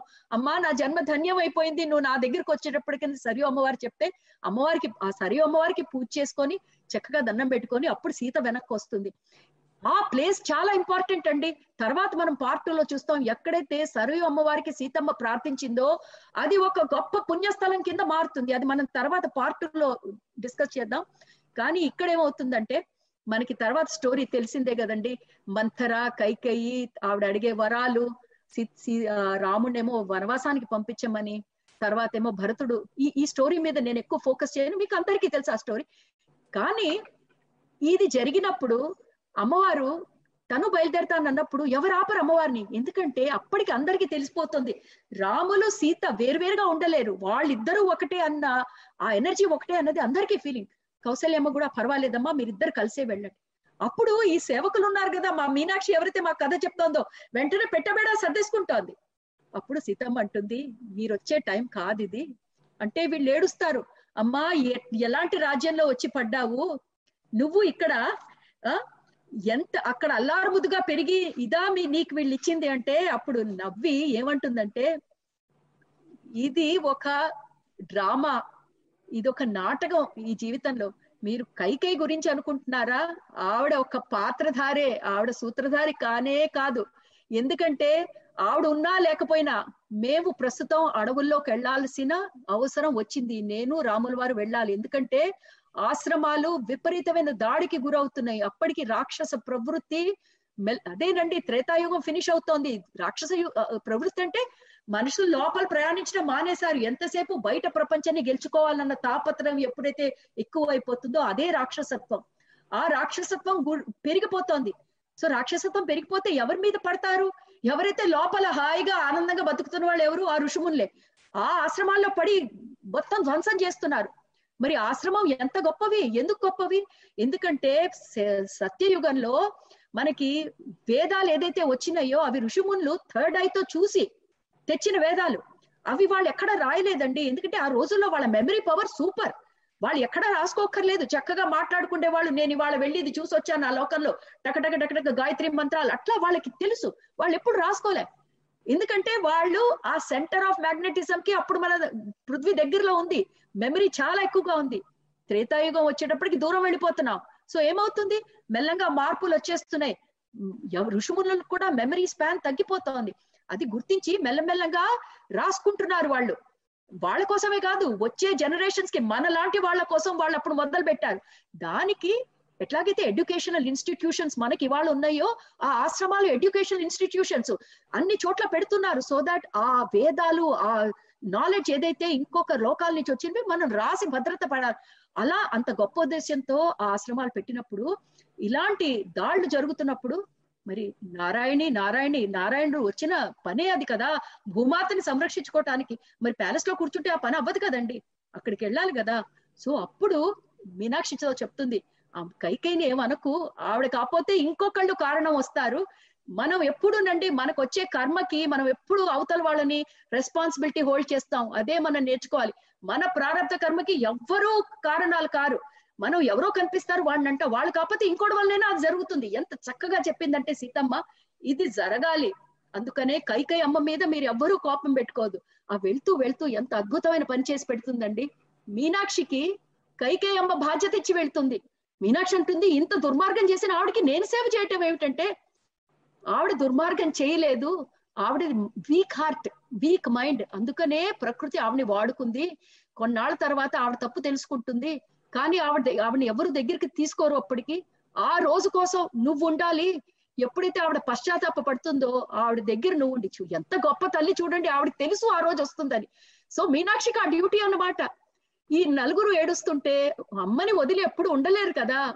పద్నాలుగేళ్ళు ఉండాలా అంటే తన తన చిదాగ్ని తీసి ఒక్క కలసంలో ఇలా వదులుతుంది. ఒక భాగం తన చిదగ్నిలోని భాగం అలా వదిలితే అది అక్కడ ఒక పెద్ద జ్వాల. ఆ జ్వాల అది అక్కడ గుడి దగ్గర పెట్టి మీ నలుగురు ఈ జ్వాలను చూసుకోవాలి. నేను వచ్చేదాకా ఈ జ్వాల ఇలా వెలుగుతూ ఉండాలి. నాతో మీరు కమ్యూనికేట్ చేయాలంటే ఈ జ్వాల ద్వారానే మీరు చెయ్యాలి ఒక మంత్రం నేర్పెళ్తుంది నలుగురికి. నలుగురు ఈ మంత్రం చేసుకోండి. చక్కగా ఇక్కడ కూర్చోండి. హాయిగా చేసుకోండి ఈ మంత్రం. విడిపోతుంది అమ్మ సోమ మాత్రం ఆ మంత్రం చదువుతున్నప్పుడు ఒక రకమైన కనెక్షన్ ఆ జ్వాలలో నుంచి అమ్మని చూడటం మొదలు పెడుతుంది. ఒక్క సోమకే సోమ జీవితమే అలా చూపించారండి. ఆవిడ మాటలు అక్కర్లేదు ఆవిడ మనసు ఎప్పుడు మాతతో కనెక్టెడే కానీ మిగతా ముగ్గురికి ఆ ఫీలింగ్ రాదు. కూర్చుంటారు కానీ వాళ్ళకి ఎప్పుడు మాతతో కనెక్షన్ లేదు. సో మాత ఎక్కడుందో ఏం చేస్తోందో అంతా మనకి సోమ ద్వారా తెలుస్తూ ఉంటుంది. సో మీనాక్షి అడగటం సోమ చెప్పటం అమ్మ ఎక్కడుంది ఏముంటుంది అంటే అంతా చెప్తూ ఉంటుంది అనమాట ఇలా జరుగుతున్న టైంలో రోహణ ఉష సో ఉష ఉష పోతుంది. ఆ పెద్దదైపోయి ఆవిడ పోతుంది. మరి పద్నాలుగేళ్ళు కదండి అరణ్యం. ఈ రోహణ ఏమవుతుందంటే ఆవిడ మిథిలకు వెళ్ళాల్సి వస్తుంది ఇప్పుడు మిగిలింది మనకి మీనాక్షిను సోమ. మీనాక్షి వయసు మళ్ళీ పోతుంది. ఎందుకంటే మీనాక్షి చాలా పెద్దది. ఎంతో వయసు వచ్చినాక సీతమ్మ పుట్టింది. అప్పుడు మీనాక్షికి తెలిసిపోతుంది నా ఆఖరి రోజులు వచ్చేస్తున్నాయి కానీ వెళ్ళే ముందు ఒకసారి సీతమ్మని అంటుంది అమ్మా నువ్వు పద్నాలుగేళ్ళకి వెళ్తున్నావు నువ్వు వచ్చేదాకా నేను ఉంటానా? అంటే నువ్వు పోయే ముందు నేను మళ్ళా నీకు కనిపిస్తాను నన్ను చూడకుండా నువ్వు ఎక్కడికి వెళ్ళవు అంటుంది. అప్పుడు మనసులో అనుకుంటుంది అమ్మా నువ్వు నాకు ఆ రోజు మాటిచ్చావు నేను ఎన్నాళ్ళు బతుకుతానో తెలియదు అంటే అప్పుడు వెంటనే సోమ తన దగ్గరికి వచ్చి అంటుంది. అమ్మ మాట ఎప్పుడు జవదాటదు? మనం ఎక్కడైతే ఫస్ట్ రోజు సరయు నది తీరంలో వెళ్ళామో అమ్మతో నువ్వు ఈ రోజు అక్కడికి వెళ్ళని చెప్తుంది. ఈ లోపల వీళ్ళకి ఏం ప్రాక్టీస్ అంటే అమ్మ ఉన్నా లేకపోయినా అమ్మ చెప్తుంది మీరు ఎలా నేను ఉన్నప్పుడు ప్రవ ప్రవర్తించారో నేను లేనప్పుడు కూడా అలాగే ప్రవర్తించండి. సో రోజు వీళ్ళు అమ్మకి కావాల్సిన బట్టలు నగలు అన్ని చక్కగా అమరుస్తూ ఉంటారనమాట అమ్మ ఉన్నప్పుడు చేసినట్టే. సో ఇలా తను మీనాక్షి ఆ రోజు సరయు నది దగ్గరికి వెళ్తుంది. ఎక్కడైతే అమ్మ ఫస్ట్ రోజు వచ్చి ప్రార్థించింది కదా అక్కడే నీళ్ళలో ఉన్నప్పుడు అమ్మా నువ్వు నాకు మాట ఇచ్చావు నా రోజులు అయిపోతున్నాయి చూపు కూడా క్షీణిస్తోంది అని చెప్తే సడన్గా అమ్మ గొంతు వినిపిస్తుంది. నేను నిన్ను వదిలి ఎక్కడికి వెళ్తాను అని. చూస్తే అమ్మ అడవిలోంచి అంటే సరివి సరి ఉన్నది పక్కన చిన్న అడవి అందులోంచి అమ్మ వస్తుంది. అమ్మా నిన్ను చూస్తాననుకోలేదు నిన్ను చూశానా అంటే అమ్మ ఆ చలిలో ఉంటే నువ్వు నీకు జలుబు చేస్తుంది బయటికి రా మీనాక్షి అని చెప్పి తన చుట్టూ ఒక ఎంతో చక్కగా డిస్క్రైబ్ చేసింది. ఒక గ్రీన్ కలర్ షాల్ ఆకుపచ్చ షాలు ఆవిడ కప్పుకొని ఉంటుంది. అది తీసి మీనాక్షి చుట్టూ కప్పి ఇది కప్పుకో నీకు జలుబు చేస్తుంది. అయినా నేను ఎదురుగుండా భౌతిక శరీరంలో ఉంటేనేనే అమ్మ నేను ప్రతి చెట్టులో ప్రతి ఆకులో ప్రతి ప్రతి దాంట్లో నీ చుట్టూన్న ప్రకృతి అంతా సీతామయమే. నన్ను నువ్వు చూడాలనుకున్నప్పుడు ఒక ఆకారంలో చూడాలని ఆశించకు అన్ని చుట్టూ నేనే ఉన్నాను అని ఆ సత్యం చెప్పి అమ్మ వెళ్ళిపోతూ ఉంటే మీనాక్షికి పరిగెత్తాలని అమ్మ అమ్మ వెళ్ళిపోతోందని. కానీ కాళ్ళు చేతులు కదలవు. అమ్మ మాయమవుతుంది వస్తుంది వెనక్కి. ఇంకా లాస్ట్ డేస్ మీనాక్షి. అప్పుడు ఆ షాల్ చూసి శోభా చెప్తుంది ఈ షాల్ నీ దగ్గరికి ఎలా వచ్చిందని? ఎందుకు అంటే రాని గదిలోకి తీసుకెళ్తుంది. అక్కడ అమ్మవారికి డ్రెస్ పెట్టారు కదా అక్కడ అమ్మవారికి ఆ గ్రీన్ షాల్ పెట్టింది అక్కడ లేదు. ఆ గ్రీన్ షాల్ అమ్మవారు నది దగ్గర మీనాక్షికి ఇచ్చింది. అమ్మవారికి పెట్టిన డ్రెస్ కింద కిందంతా తడిసిపోయి ఉంటుంది. ఆ సరియు నది దగ్గరికి అమ్మవారు వచ్చింది కదా ఎంత అద్భుతంగా వర్ణించిందండి ఆ దేనా మేడం. ఒళ్ళు పులకరిస్తుందండి ఇది వింటున్నప్పుడు. అది చూసి మీనాక్షి అయ్యో అమ్మా నువ్వు ఇక్కడ ఉన్నావు అక్కడ ఉన్నావు అని అనుకున్నాను. నువ్వు లేని చోటెక్కడ నువ్వు ఆ డివైన్ కాన్షియస్నెస్ వి నువ్వు ఆ దైవిక చైతన్యానివి నిన్ను ఒక ఆకారంలోనే భావించటం ఎంత తప్పు అని చెప్పేసి ఆ ఆనందంలో అలా పడుకొని మీనాక్షి తన జన్మ చాలించేస్తుందండి మన ఫస్ట్ పార్ట్ ఈ మీనాక్షి ద్వారా మనం చూసిన పార్ట్ ఎంతో అద్భుతం. నిన్న నేను పంచుకున్నట్టు ఒక నాలుగు లైన్లు ఈ పుస్తకంలో నేను తప్పకుండా పంచుకుంటాను. ఎందుకంటే ఈ లైన్లు నా హృదయాన్ని ఎంతలా కదిలించేసినాయి అంటే ఒక ఒక జన్మ అయిపోయిందండి. మీనాక్షి జన్మ ఒకటి అయిపోయింది. ఎంత బాగా రాసిందంటే Deena madam one life falls away and leaves its imprint in the sand giving rise to another life taking along the memories which do not die do not get washed away They simply sink to the bottom of the mind sea and rest there, folded in many layers of mental sediments until called forth to help the soul on its journey towards full awakening madam ఏం చెప్తున్నారంటే ఒక జీవితం అయిపోయినప్పుడు దానికి తాలూకా జ్ఞాపకాలు దానికి తాలూకు మార్కులు మనం ఈ సమయం అన్న శాండ్ మీద ఇసుక మీద వదిలేసి వెళ్ళిపోతాం మళ్ళా మనం వచ్చే జన్మ నెక్స్ట్ జన్మ తీసుకున్నప్పుడు ఆ సమయం అనే శాండ్ నుంచి మనకు కావాల్సిన మెమరీస్ తీసుకుంటాం కానీ అది మన మైండ్లో మన కాన్షియస్నెస్లో ఎక్కడో లోపలికి వెళ్ళిపోతాయి. దాన్నే సబ్ కాన్షియస్ అంటాం. కానీ అవి ఎక్కడికి పోవు. మనం ఎప్పుడైతే మనం ఆధ్యాత్మికంగా ఎదగాలనుకుంటావో దానికి సరిపడా మెమరీస్ మనమే ఆ సబ్ కాన్షియస్లో నుంచి మనకి తెలియకుండా తీసుకొని ముందుకు సాగిపోతాం. మనం ధ్యానులకి ఇది ఎంత మంచి మెసేజ్ అండి. ఈ అందమైన పారాగ్రాఫ్ దేనా మేడం పుస్తకంతో చెప్తూ నేను ఈ పార్ట్ వన్ ఇక్కడతో ఫినిష్ చేస్తానండి. Thank you very much madam Deena madam గారు ఇది పుస్తకం రాసిన ఇంత అద్భుతంగా మాకు ఇంత చక్కగా రూపకల్పకం చేసి చెప్పడానికి thank you thank you thank you very much madam